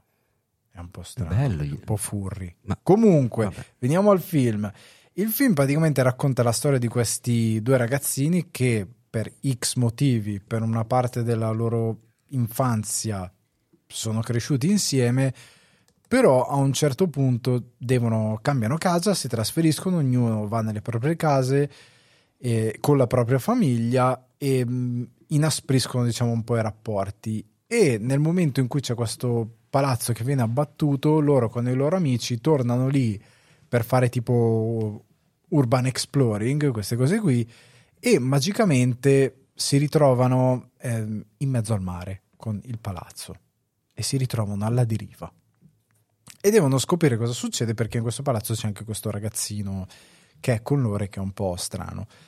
Allora, eh, il film è molto bellino perché prende il tema del- dei ricordi, della nostalgia, di come possono essere anche eh, benefici, perché magari i ricordi ti possono portare a vivere delle cose del presente o ti possono portare a bruciare dei rapporti perché i due ragazzini si, si allontanano, pur essendo ancora bambini, perché hanno determinati ricordi che appunto li hanno portati a separarsi perché vivono di quella situazione precedente, non più di quella che hanno eh, in quanto bambini che iniziano a crescere. Ha tante cose molto belle, tante idee molto interessanti, anche prende dalla cultura giapponese questa cosa degli oggetti che hanno un'anima, ha tante idee molto ganze. Il problema è che il film, nelle sue due ore di lunghezza, a un certo punto diventa un pochettino ridondante. Ci sono delle Mm. cose che continuano un po' troppo a ripetersi, delle cose che dici, ok, ho capito, andiamo avanti, l'ho capito questa cosa che mi vuoi raccontare. A un certo punto il dramma è un rimbalzarsi di dramma. Eh, a un personaggio succede una cosa drammatica, all'altro no, ma di più a me, e poi di più ancora a me. Ci sono 20 minuti insopportabili in cui continuano a piangere tutti e tu dici, oh, basta, piantala, cioè l'abbiamo capita la morale. E diventa un attimino... E poi una cosa che a me non è piaciuta tanto è che in questo film, rispetto a altri che ha fatto lo stesso studio colorido, manca una cosa, manca l'avventura. Cioè sono ragazzi, sono bambini, a volte hanno la scrittura di quarantenni. Cioè c'è qualcosa che non funziona in questi bambini, dovrebbe essere più fantasioso, più proprio andiamo all'avventura, siamo in un mondo fantastico, in verità è un po' troppo chiuso, un po' troppo poco ha troppa poca aria, ha un sacco di dramma, questi bambini perché non sono neanche eh, a quel livello di scuola che penso che siano scuole medie slash superiori dove hanno la divisa, sono ancora tipo diciamo corrispettivo delle elementari in Giappone però sono troppo adulti per l'età che hanno a livello di scrittura e non mi ha funzionato tanto. Sono un po' deluso perché lo studio colorido anche a livello di eh, animazione ci spende tanto, cioè investe tanto, non è uno di quegli studi che risparma sull'animazione e via discorrendo, ci, ci mette davvero tanto, e, però secondo me pecca un attimino in questa scrittura perché non c'è... Anche alcuni personaggi comprimari non sono così interessanti, alcuni sì, altri sono lì perché dovevano far numero sostanzialmente. E mm, mi dispiace un po' perché mi piace tanto lo studio, ha fatto de- delle cose tanto belle, soprattutto Penguin Highway è molto ispirato, questo un po' meno. sono rimasto un po' deluso. Però è su Netflix, eh, dateci uno sguardo perché magari ci trovate qualcosa che io non ho trovato. L'avrà scritto Muccino a questo punto. Mi... Muccino giapponese. Va bene, grazie. Muccino. Musio. Grazie di questa opinione e, e adesso è il momento di parlare di un po' di first impressions, prime impressioni, cioè abbiamo visto i primi episodi di nuove serie appena uscite. Ah, aspetta, c'è la sigletta per le first impression, Ah, ti ricordi? fa? C'è una sigla? C'è una sigletta Oh per le mio first Dio. impression, una sigletta nuova. Come fa? Come- È finita? È questa? Basta, questa è la sigletta delle first impression. Secondo me potevi sforzarti Eh un pochettino di eh, più. È il tono della poteva- sintesi, ma a volte troppo sintesi. Ma, no- ma mica è mia, cioè, abbiamo, pagata, abbiamo, abbiamo pagato un sacco di soldi, abbiamo dovuto anche pagare i diritti d'autore, le royalties, cioè scherzi. Vabbè. E io First vengo impressions. gratis. Di cosa parliamo? Parliamo di una delle serie più attese di proprio eh, cioè tipo che non escono serie ispirate a questo universo narrativo da mm, secoli e quindi eh, tutti in trepidante attesa di una nuova serie dell'universo di Star Wars intitolata Andor che ci racconta di Cassian Andor già visto come coprotagonista di Rogue One interpretato da Diego Luna eh, io ho visto solo il primo episodio, Matteo ne ha visti ben tre. Esatto. E quindi cedo la parola al nostro caro Teo. Ho visto i primi tre episodi rilasciati su Disney la serie poi avrà la, come si dice, frequenza settimanale. Allora, Rogue One, mettiamo in chiaro subito, visto che ormai quando si parla dell'universo di Star Wars è qualcosa di talmente ampio, sfaccettato e delirante che non si può più eh, dire sono fan di Star Wars in generale, c'è sempre qualcosa che non ti piace o che ti piace di più. Rogue One probabilmente è il film che mette un po' tutti d'accordo assieme, a, credo, alla prima trilogia. È piaciuto più o meno a tutti, dai. Piaciucchiato. Sì, a me è attenzione, attenzione. Sei il ma primo è- che sento dire una roba del genere. A Frank che dici? È un po' il camino di Star Wars. Bello, però insomma, Bah, oddio, Ma, sembra eh, un po', non- un po' riuscito meglio di El Camino. Camino è un film riuscitissimo, solo che non aggiunge nulla, non toglie nulla e se non ci fosse stato non- la mia vita sarebbe rimasta la stessa. Ok, però Rogue One era un film di cui sapevi perfettamente i destini di- della storia, eppure riesce comunque a funzionare anche a livello tensivo e tutto qua. Dovrei, dovrei rivederlo. Mm, Forse prova. Era molto bello. Di cosa parla Andor? Parla di appunto uno dei protagonisti di Rogue One cinque anni prima degli eventi che vediamo in Rogue One. Quindi sappiamo ancora di più. Esattamente. E quindi ancora molto più rischioso, perché il rischio di fare una pecionata. Rischio pecionati dietro l'angolo, soprattutto dopo due serie televisive eh, Disney Star Wars che sono uscite negli ultimi tempi come The Book of Boba Fett e Obi-Wan Kenobi, che personalmente boh, ho ritenuto due clamorosi buchi nell'acqua. Qui però non si va a prendere il mito di personaggi già noti e straconosciuti e straanalizzati e visti e stravisti, perché prendiamo appunto un protagonista che abbiamo visto soltanto in un film, tra l'altro anche di recente. Bene o male la storia narra eh, come nasce quella famosa feccia ribelle che poi eh, diventa protagonista della trilogia originale e anche del dopo. Com'è nata la ribellione? Cioè, come nasce una ribellione? Mm. Quando sei sotto un impero, sei sotto un regime de- dittatoriale, chi fa scattare la prima scintilla che poi porta a creare un gruppo che va a rompere il cazzo a questo regime ditta- dittatoriale? È particolare come situazione. Quindi Cioè, è un bel punto di partenza per raccontare una storia, secondo me. Andor potrebbe essere il primo dei... il capostipite dei ribelli. Se non il capostipite potrebbe essere... mm, Uno dei padri fondatori della ribellione. Mm, s- nì, secondo me il testimone? be- quello che mi sta piacendo di per adesso, la serie ho visto tre puntate, quindi non è che e già abbiamo avuto degli esempi anche di recente di serie che dici wow, che figata e poi man mano si perde via. Quello che mi sta piacendo è che eh, la serie si intitola come il protagonista, ma non lo rende protagonista assoluto, puro, senza macchia e con un percorso nitido e diritto di fronte a sé da percorrere con onore. Anzi, è uno qualunque, eh, con un sacco di casini, di debiti, mezzo delinquente, che compie delle azioni non edificanti, che, riesce, che cerca di arrabattarsi come può e si trova invischiato in un qualcosa. Eh, protagonisti tanto quanto lui sono anche altri personaggi della, della serie, già nelle prime tre puntate. La prima mette in piedi un po' questa situazione, crea quello che appunto si suol dire world building, nonostante l'universo di Star Wars sia già abbastanza costruito. E la seconda spinge un po' di più, la terza mi è piaciuta veramente tanto. Ed è una di quelle serie che, di cui non vedo l'ora di vedere la, la, la, puntata successiva, cosa che non mi capitava con le ultime due uscite Direi. in casa Star Wars su Disney. Eh, come hai detto tu all'inizio, mh, mm, nel sommario, secondo me potenzialmente siamo più vicini a The Mandalorian che a The Book of Boba Fett. Mm. Il che è un per... buon segno. Sì, ma poi perché mh, mm, è molto cupa, è molto pessimista, cioè comunque stiamo parlando di un periodo di quella società in cui stava nascendo, e c'era già, ma qua siamo proprio al bordo esterno, quindi siamo un po' lontanini. Eh, siamo in un periodo dove gli uomini, sono, uomini e donne sono costretti a fare di tutto per sbarcare il mese, cioè è un posto di merda, cioè ci sono dei lavoracci, piove, cioè, sporco, è, è cupa la cosa, eh, non, non, si sta bene, si percepisce che c'è un qualcosa che, che dà fastidio, che non permette di sognare fondamentalmente, di, di, guardare il cielo e dire domani sarà un giorno bellissimo, perché probabilmente domani sarà una merda come è stata oggi.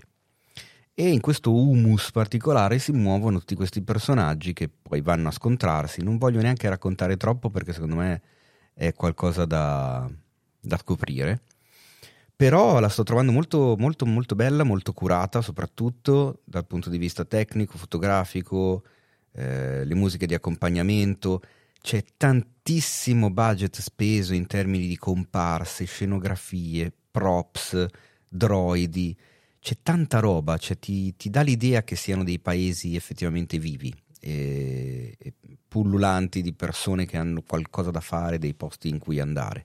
E poi, e chiudo, eh, a livello di sceneggiatura hanno, e di montaggio hanno usato un trick che io trovo sempre molto intelligente e interessante, o quantomeno incontra i miei gusti, ovvero quello di dividere la storia in due grandi eh, timeline temporali. Quindi vediamo il presente di Andor, ma contestualmente ne scopriamo il passato quando lui era ragazzino, quindi scopriamo innanzitutto dove è nato, chi era, perché non è così scontato e come ha fatto a diventare ciò che è, cioè qual è stata la, sua, la strada che lo ha portato a diventare quello che vediamo adesso nel suo presente. Con un'idea che finalmente eh, va nella direzione che avevo auspicato per Prey. Ma se vado più sullo specifico, spoiler, però vabbè, non è neanche tanto uno spoiler, insomma. C'è tutta un'intera timeline di Andor in cui viene parlata una lingua particolare che non viene tradotta, non viene doppiata e non viene neanche sottotitolata. Tu devi capire le interazioni tra i personaggi in base alle loro espressioni, in base ai, ai gesti e in base alle azioni che loro compiono dopo che si sono detti chissà cosa. Ed è, secondo me, un motivo di ulteriore fascino nei confronti di questa serie. Per adesso mi sta piacendo veramente un botto. Mm, molto interessante. Quindi terremo d'occhio Andor e poi ne riparleremo quando la serie sarà completata, quando la prima stagione sarà conclusa. Eh, e mentre io ho visto il primo episodio di Vanna, eh, è una miniserie eh, su Netflix, eh, docu-serie in quattro episodi, eh, che racconta appunto la storia di Vanna Marchi, la famosa televenditrice. E chi è che non conosce Vanna Marchi? Guarda, chi non conosceva Anna Marchi mi sa che ha avuto la testa in un secchio d'acqua per tutti gli anni 90. Io ero, ero piccolo, ero molto, ero molto, affascinato da piccolo dalla figura ma, di Vanna Marchi. Ma veramente? Sì, sì, cioè proprio rimanevo incollato alla TV. Perché lei aveva un, un modo di fare eh, ipnotico, era quasi... cioè un carisma... Cioè il successo di Vanna Marchi deriva dal modo in cui lei ha imparato a usare il mezzo televisivo per arrivare diretto proprio all'attenzione degli spettatori, con mh, diciamo modi che probabilmente, cioè che sicuramente adesso non sarebbero più permessi, ma che all'epoca diciamo venivano, venivano lasciati liberi di dire e di fare un po' quello che volevano. Quel suo modo di attaccare direttamente il, l'immaginario dello spettatore, le sue debolezze, triggerare direttamente proprio i- gli istinti e le, e le insicurezze più, più forti. Il- è stata la chiave poi del suo successo. Ma come ci è arrivata? Chi era Vanna Marchi? Questo che poi, cioè noi sappiamo una parte della storia, sappiamo l'imbonitrice TV, la- che poi è diventata truffatrice, finita in galera, no? Questo è quello che sappiamo noi. Ma chi era questa qui? Come ha fatto ad arrivare a- fare milioni, anzi miliardi all'epoca di lire vendendo prodotti stupidi in televisione? Quasi roba da maga. No, no, Ma da no, maga. neanche, lei, cioè. la- lei è stata una persona. Ah, io, io credo. Ora, io ho visto solo il primo episodio e devo dire che questa docuserie, questa miniserie è fatta molto bene. Almeno dall'episodio che ho visto è fatta molto bene. Eh, l'episodio inizia in maniera un po' caotica perché cerca di presentarti. Non vuole avere una linea troppo cronologica perché sennò la prima puntata rischiava di essere noiosa e quindi cerca di, di andare un po' avanti e indietro presentandoti vari elementi e incuriosendoti per agganciarti poi a raccontare tutta la storia. Dopo un po' inizia a, a scavare nel passato e a raccontare il personaggio e lì diventa secondo me molto potente. È raccontato da molte testimonianze diverse, di tanti personaggi diversi, montato molto bene e confezionato molto bene anche a livello di timeline e di come viene sviluppato. Quindi, secondo me è un gran prodotto ben pensato. Ma la cosa geniale è stato, è il, secondo me, il modo in cui viene raccontato questo personaggio che ha effettivamente tanto da raccontare, perché è una donna che eh, anche attualmente, perché comunque l'intervista filo conduttore a lei viene fatta ora, dopo tutto quello che è successo, dove lei racconta anche la sua vita, e poi ci sono eh, le versioni di altre persone per fare da contraltare. E è una persona che a me incuriosisce tantissimo perché arrivare a fare quello che ha fatto lei non è una cosa da tutti. Lei è partita da zero, era una ragazza che non aveva potuto frequentare le scuole, quindi si è fondamentalmente costruita da sé, imparando da altre persone quello che riusciva a carpire e imparare. È una persona, secondo me, con un'intelligenza incredibile, usata poi per fini chiaramente contaminati dal potere economico che, che piano piano iniziava a guadagnare. Eh, e chiaramente la ricchezza poi ha influito su, su tutto quello che ha fatto dopo e soprattutto sulla formazione della figlia, perché la serie parla anche tanto della figlia Stefania Nobile che è, che è stata plasmata fondamentalmente da lei e da quella situazione e che non ha vissuto una vita senza quella situazione lì. Quindi è una serie molto affascinante che secondo me merita, mh, specialmente se vi incuriosisce questo personaggio italiano eh, sui generis e probabilmente unico nel, nel panorama della storia del- della TV italiana. eh, nonostante poi sia stata imitata negli anni s- seguenti da molti altri personaggi, ma mai, Eh, mai nessuno ha raggiunto quel- quello status che aveva lei e soprattutto lei è stata la prima. Il No, punto è che per, per tanti, per gli spettatori più giovani, tutta quella roba qui è roba aliena, perché si parla di tv regionali, di realtà che ehm, oggi c'è YouTube, prima c'era la televisione e arrivava a tutti, contrariamente a YouTube che comunque te le devi andare a cercare le cose. Ma a me interessa il personaggio un po' perché ho vissuto la cosa, ho visto la cosa, ma un po' perché sono in controtendenza con quello che pensi tu. Nel senso che per me il personaggio non è per nulla interessante. Lei non credo sia neanche troppo intelligente. Secondo me, vedendo Per la me, serie, ti ricrederai. Lei ha semplicemente sfruttato. Per me la serie è interessante perché ti racconta uno spaccato sociale che sfortunatamente è incredibilmente, ehm, come posso dire, attuale. Nel senso che lei ha semplicemente sfruttato una debolezza perché un- una persona che abbia un'istruzione basilare guarda quella cosa lì e non arriverà mai a telefonare, comprare qualcosa. Mette in luce un'enorme debolezza di chi siamo come persone e che è ancora lì perché un'enorme parte della gente ancora è disposta al, um, a, a questi, queste scappatoie per riuscire ad ottenere quello che vuole. E le scappatoie sono folli. Compra il sale magico. Non hai vinto alla lotteria. Questa settimana c'è il sale magico che scaccia. Tu lo Sì, guardi, ma io lo guardavo tu- e ridevo Allora, la tantissimo cosa- per il suo estro nel fare certe cose, per le cose che si inventava. Però era, era palesemente paccottiglia. Per me era Chiaro, quello chiaro, divertente. Ma quello che racconta la serie è, è come Jimmy McGill diventa, diventa Saul Goodman. Eh, ma lui era perché lei non inizia. Guarda, se tu avessi visto solo, se tu fossi stato un personaggio che vive ad Albuquerque nel mondo di Breaking Bad e guarda solo gli spot TV di, Jimmy, di Saul Goodman, avresti detto la stessa cosa che tu stai dicendo di Vanna Marchi. Non lo Perché so, tu conosci quella faccia lì. credo. La serie ti dà uno spaccato di una persona che da zero, da una persona che non è Vanna Marchi che conosci tu, diventa Vanna Marchi, dal Jimmy McGill che diventa Saul Goodman. Fidati che te- l'intelligenza non è una sola, ci sono tanti tipi diversi di intelligenza e la capacità di sfruttare quelle debolezze in quel modo, con quell'abilità, non è una cosa da tutti.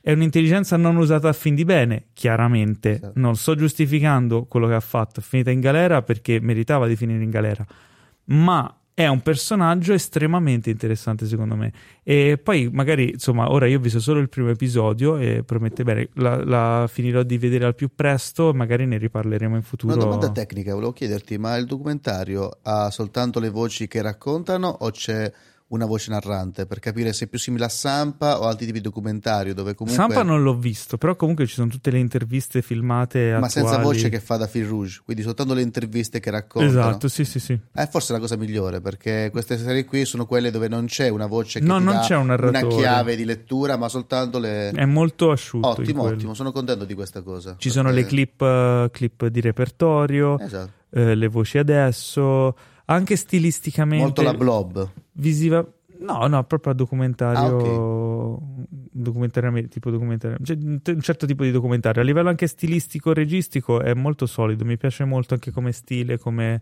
stile visivo E ti posso consigliare Secondo la merita. Ti posso dire che Sampa è stata fatta in una identica maniera ed è anche lì molto interessante. Se ti piace Vanna, successivamente. no lo so ma Sampa è, è in lista in una lista che non completerò La mai lista ma dove c'è anche C'è. Ted Lasso, lo so benissimo. è- Ted Lasso è più su di Sampa però Ci sta, ci sta. Ah, La vita quindi finita. Ivanna lo trovate su Io Netflix preferisco i documentari così comunque. eh, No, no, è giusto che il della documentario non deve avere una voce narrante che, volente o nolente, comunque ti dà una chiave di lettura.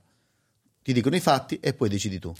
e invece parlami del- della serie documentaristica su Dahmer Siete eh, orfani Mostro. di Mindhunter, avete bisogno Oh, sì. di... Sì. Sì, perché avete- se avete bisogno di scoprire a storia dell'orrore, Dahmer, di cui ho visto soltanto i primi due episodi, già si presenta benissimo.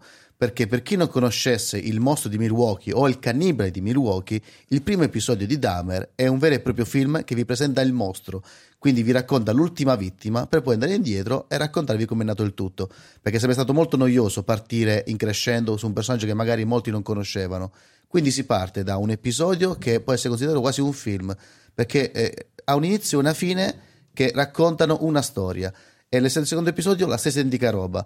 Racconta il passato di questo personaggio strano che, eh, per chi non lo conoscesse, è stato uno dei mostri peggiori della storia, tant'è che quando hanno fatto un'evocazione in South Park era uno dei tre killer più criminali di tutti, perché era una persona che catturava eh, tipo eh, le sue vittime, se le, eh, le scuoiava, se le mangiava e ogni tanto faceva degli esperimenti per cercare di creare degli zombie mettendo dell'acido nella testa perché voleva un attimo provare l'ebbrezza di avere una persona completamente priva di coscienza. wow wow wow Il problema di, di Dahmer, che è un personaggio veramente strano, di, di- di- di difficile lettura, e quindi è anche interessante vedere come una persona si possa spezzare fino ad arrivare ad essere un mostro di tale mostruosità, perché Dahmer, quando vedrete il personaggio che è interpretato da, eh, non mi ricordo l'attore, aspetta che cerco un attimo, perché con i nomi faccio abbastanza eh, schifo, che è l'attore che ha fatto Quicksilver nel film degli X-Men. Evan Peters. Evan, Evan Peters, Peters, anche American eh, Horror Story, grande interpretazione. Sì, è riuscito a fare questo meraviglioso Dahmer che in precedenza era stato già interpretato da Runner, quello che ha fatto eh, Occhio di Falco in Avengers,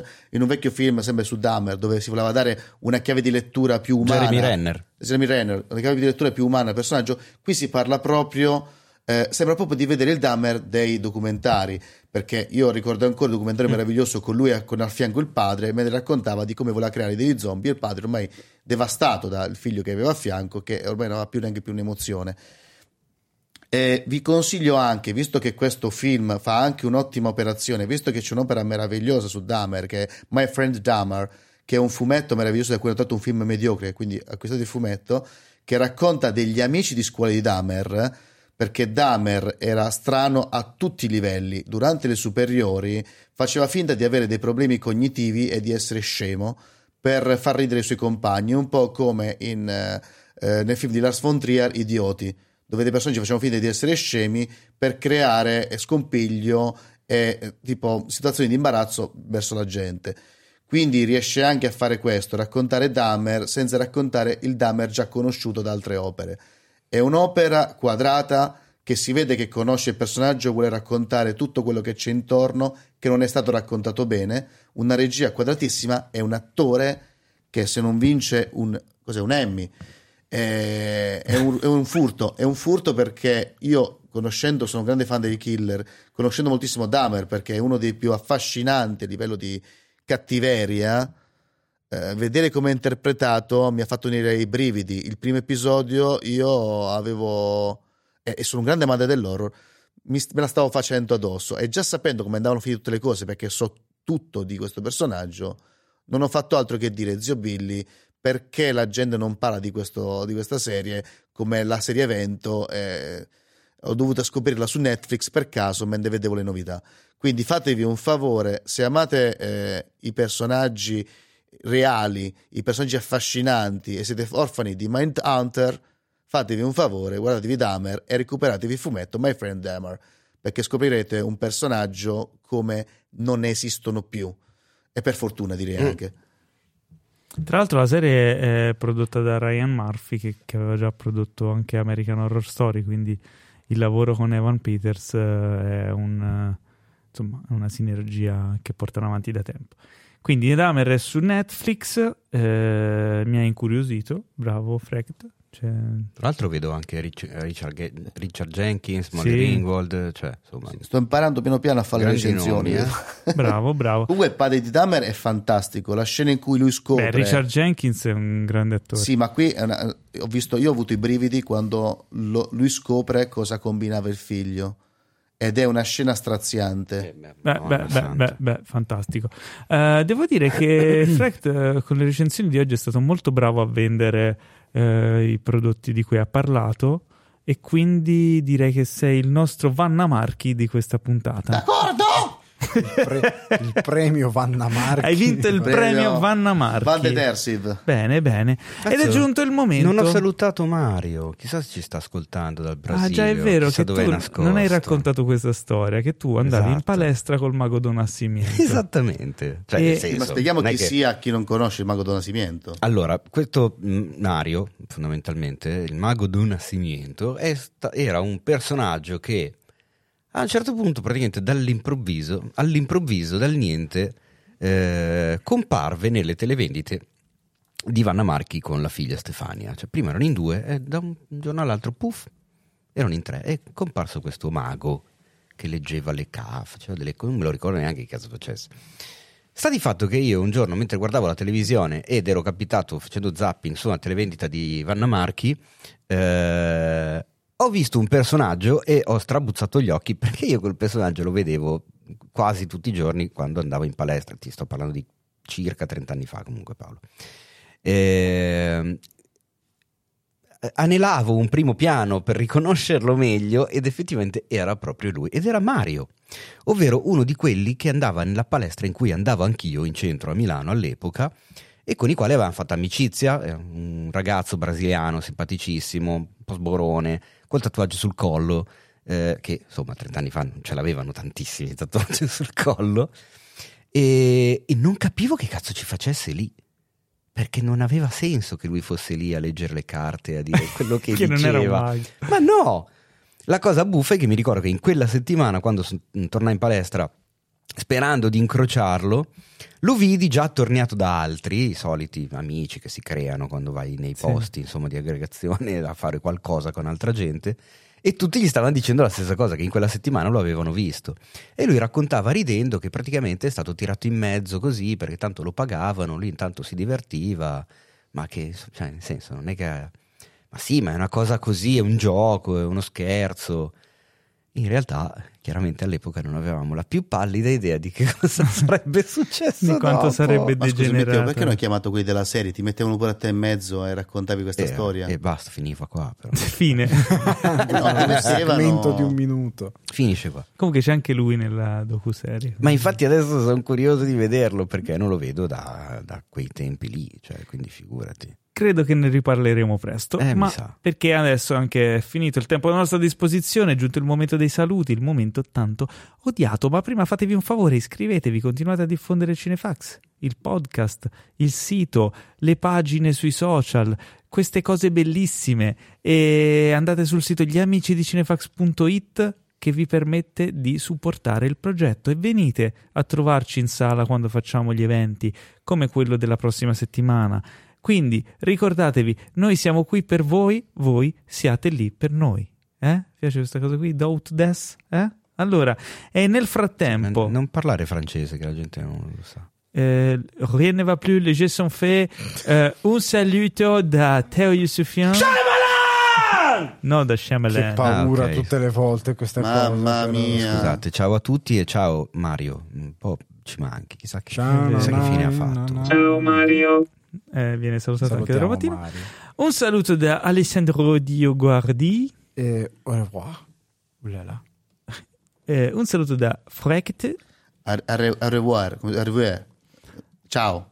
Ciao. e un saluto anche da me, Paolo Scellamare, che vi augura una buona settimana. Ci ascoltiamo. Ah, ehm, prima di salutarvi, eh, se guardate House of the Dragon, ascoltate anche lo spoiler special, Talk of the Dragon. Ci ascoltiamo la prossima settimana. Ciao ragazzi, ciao a tutti, buona settimana. Yeah. Ciao patati.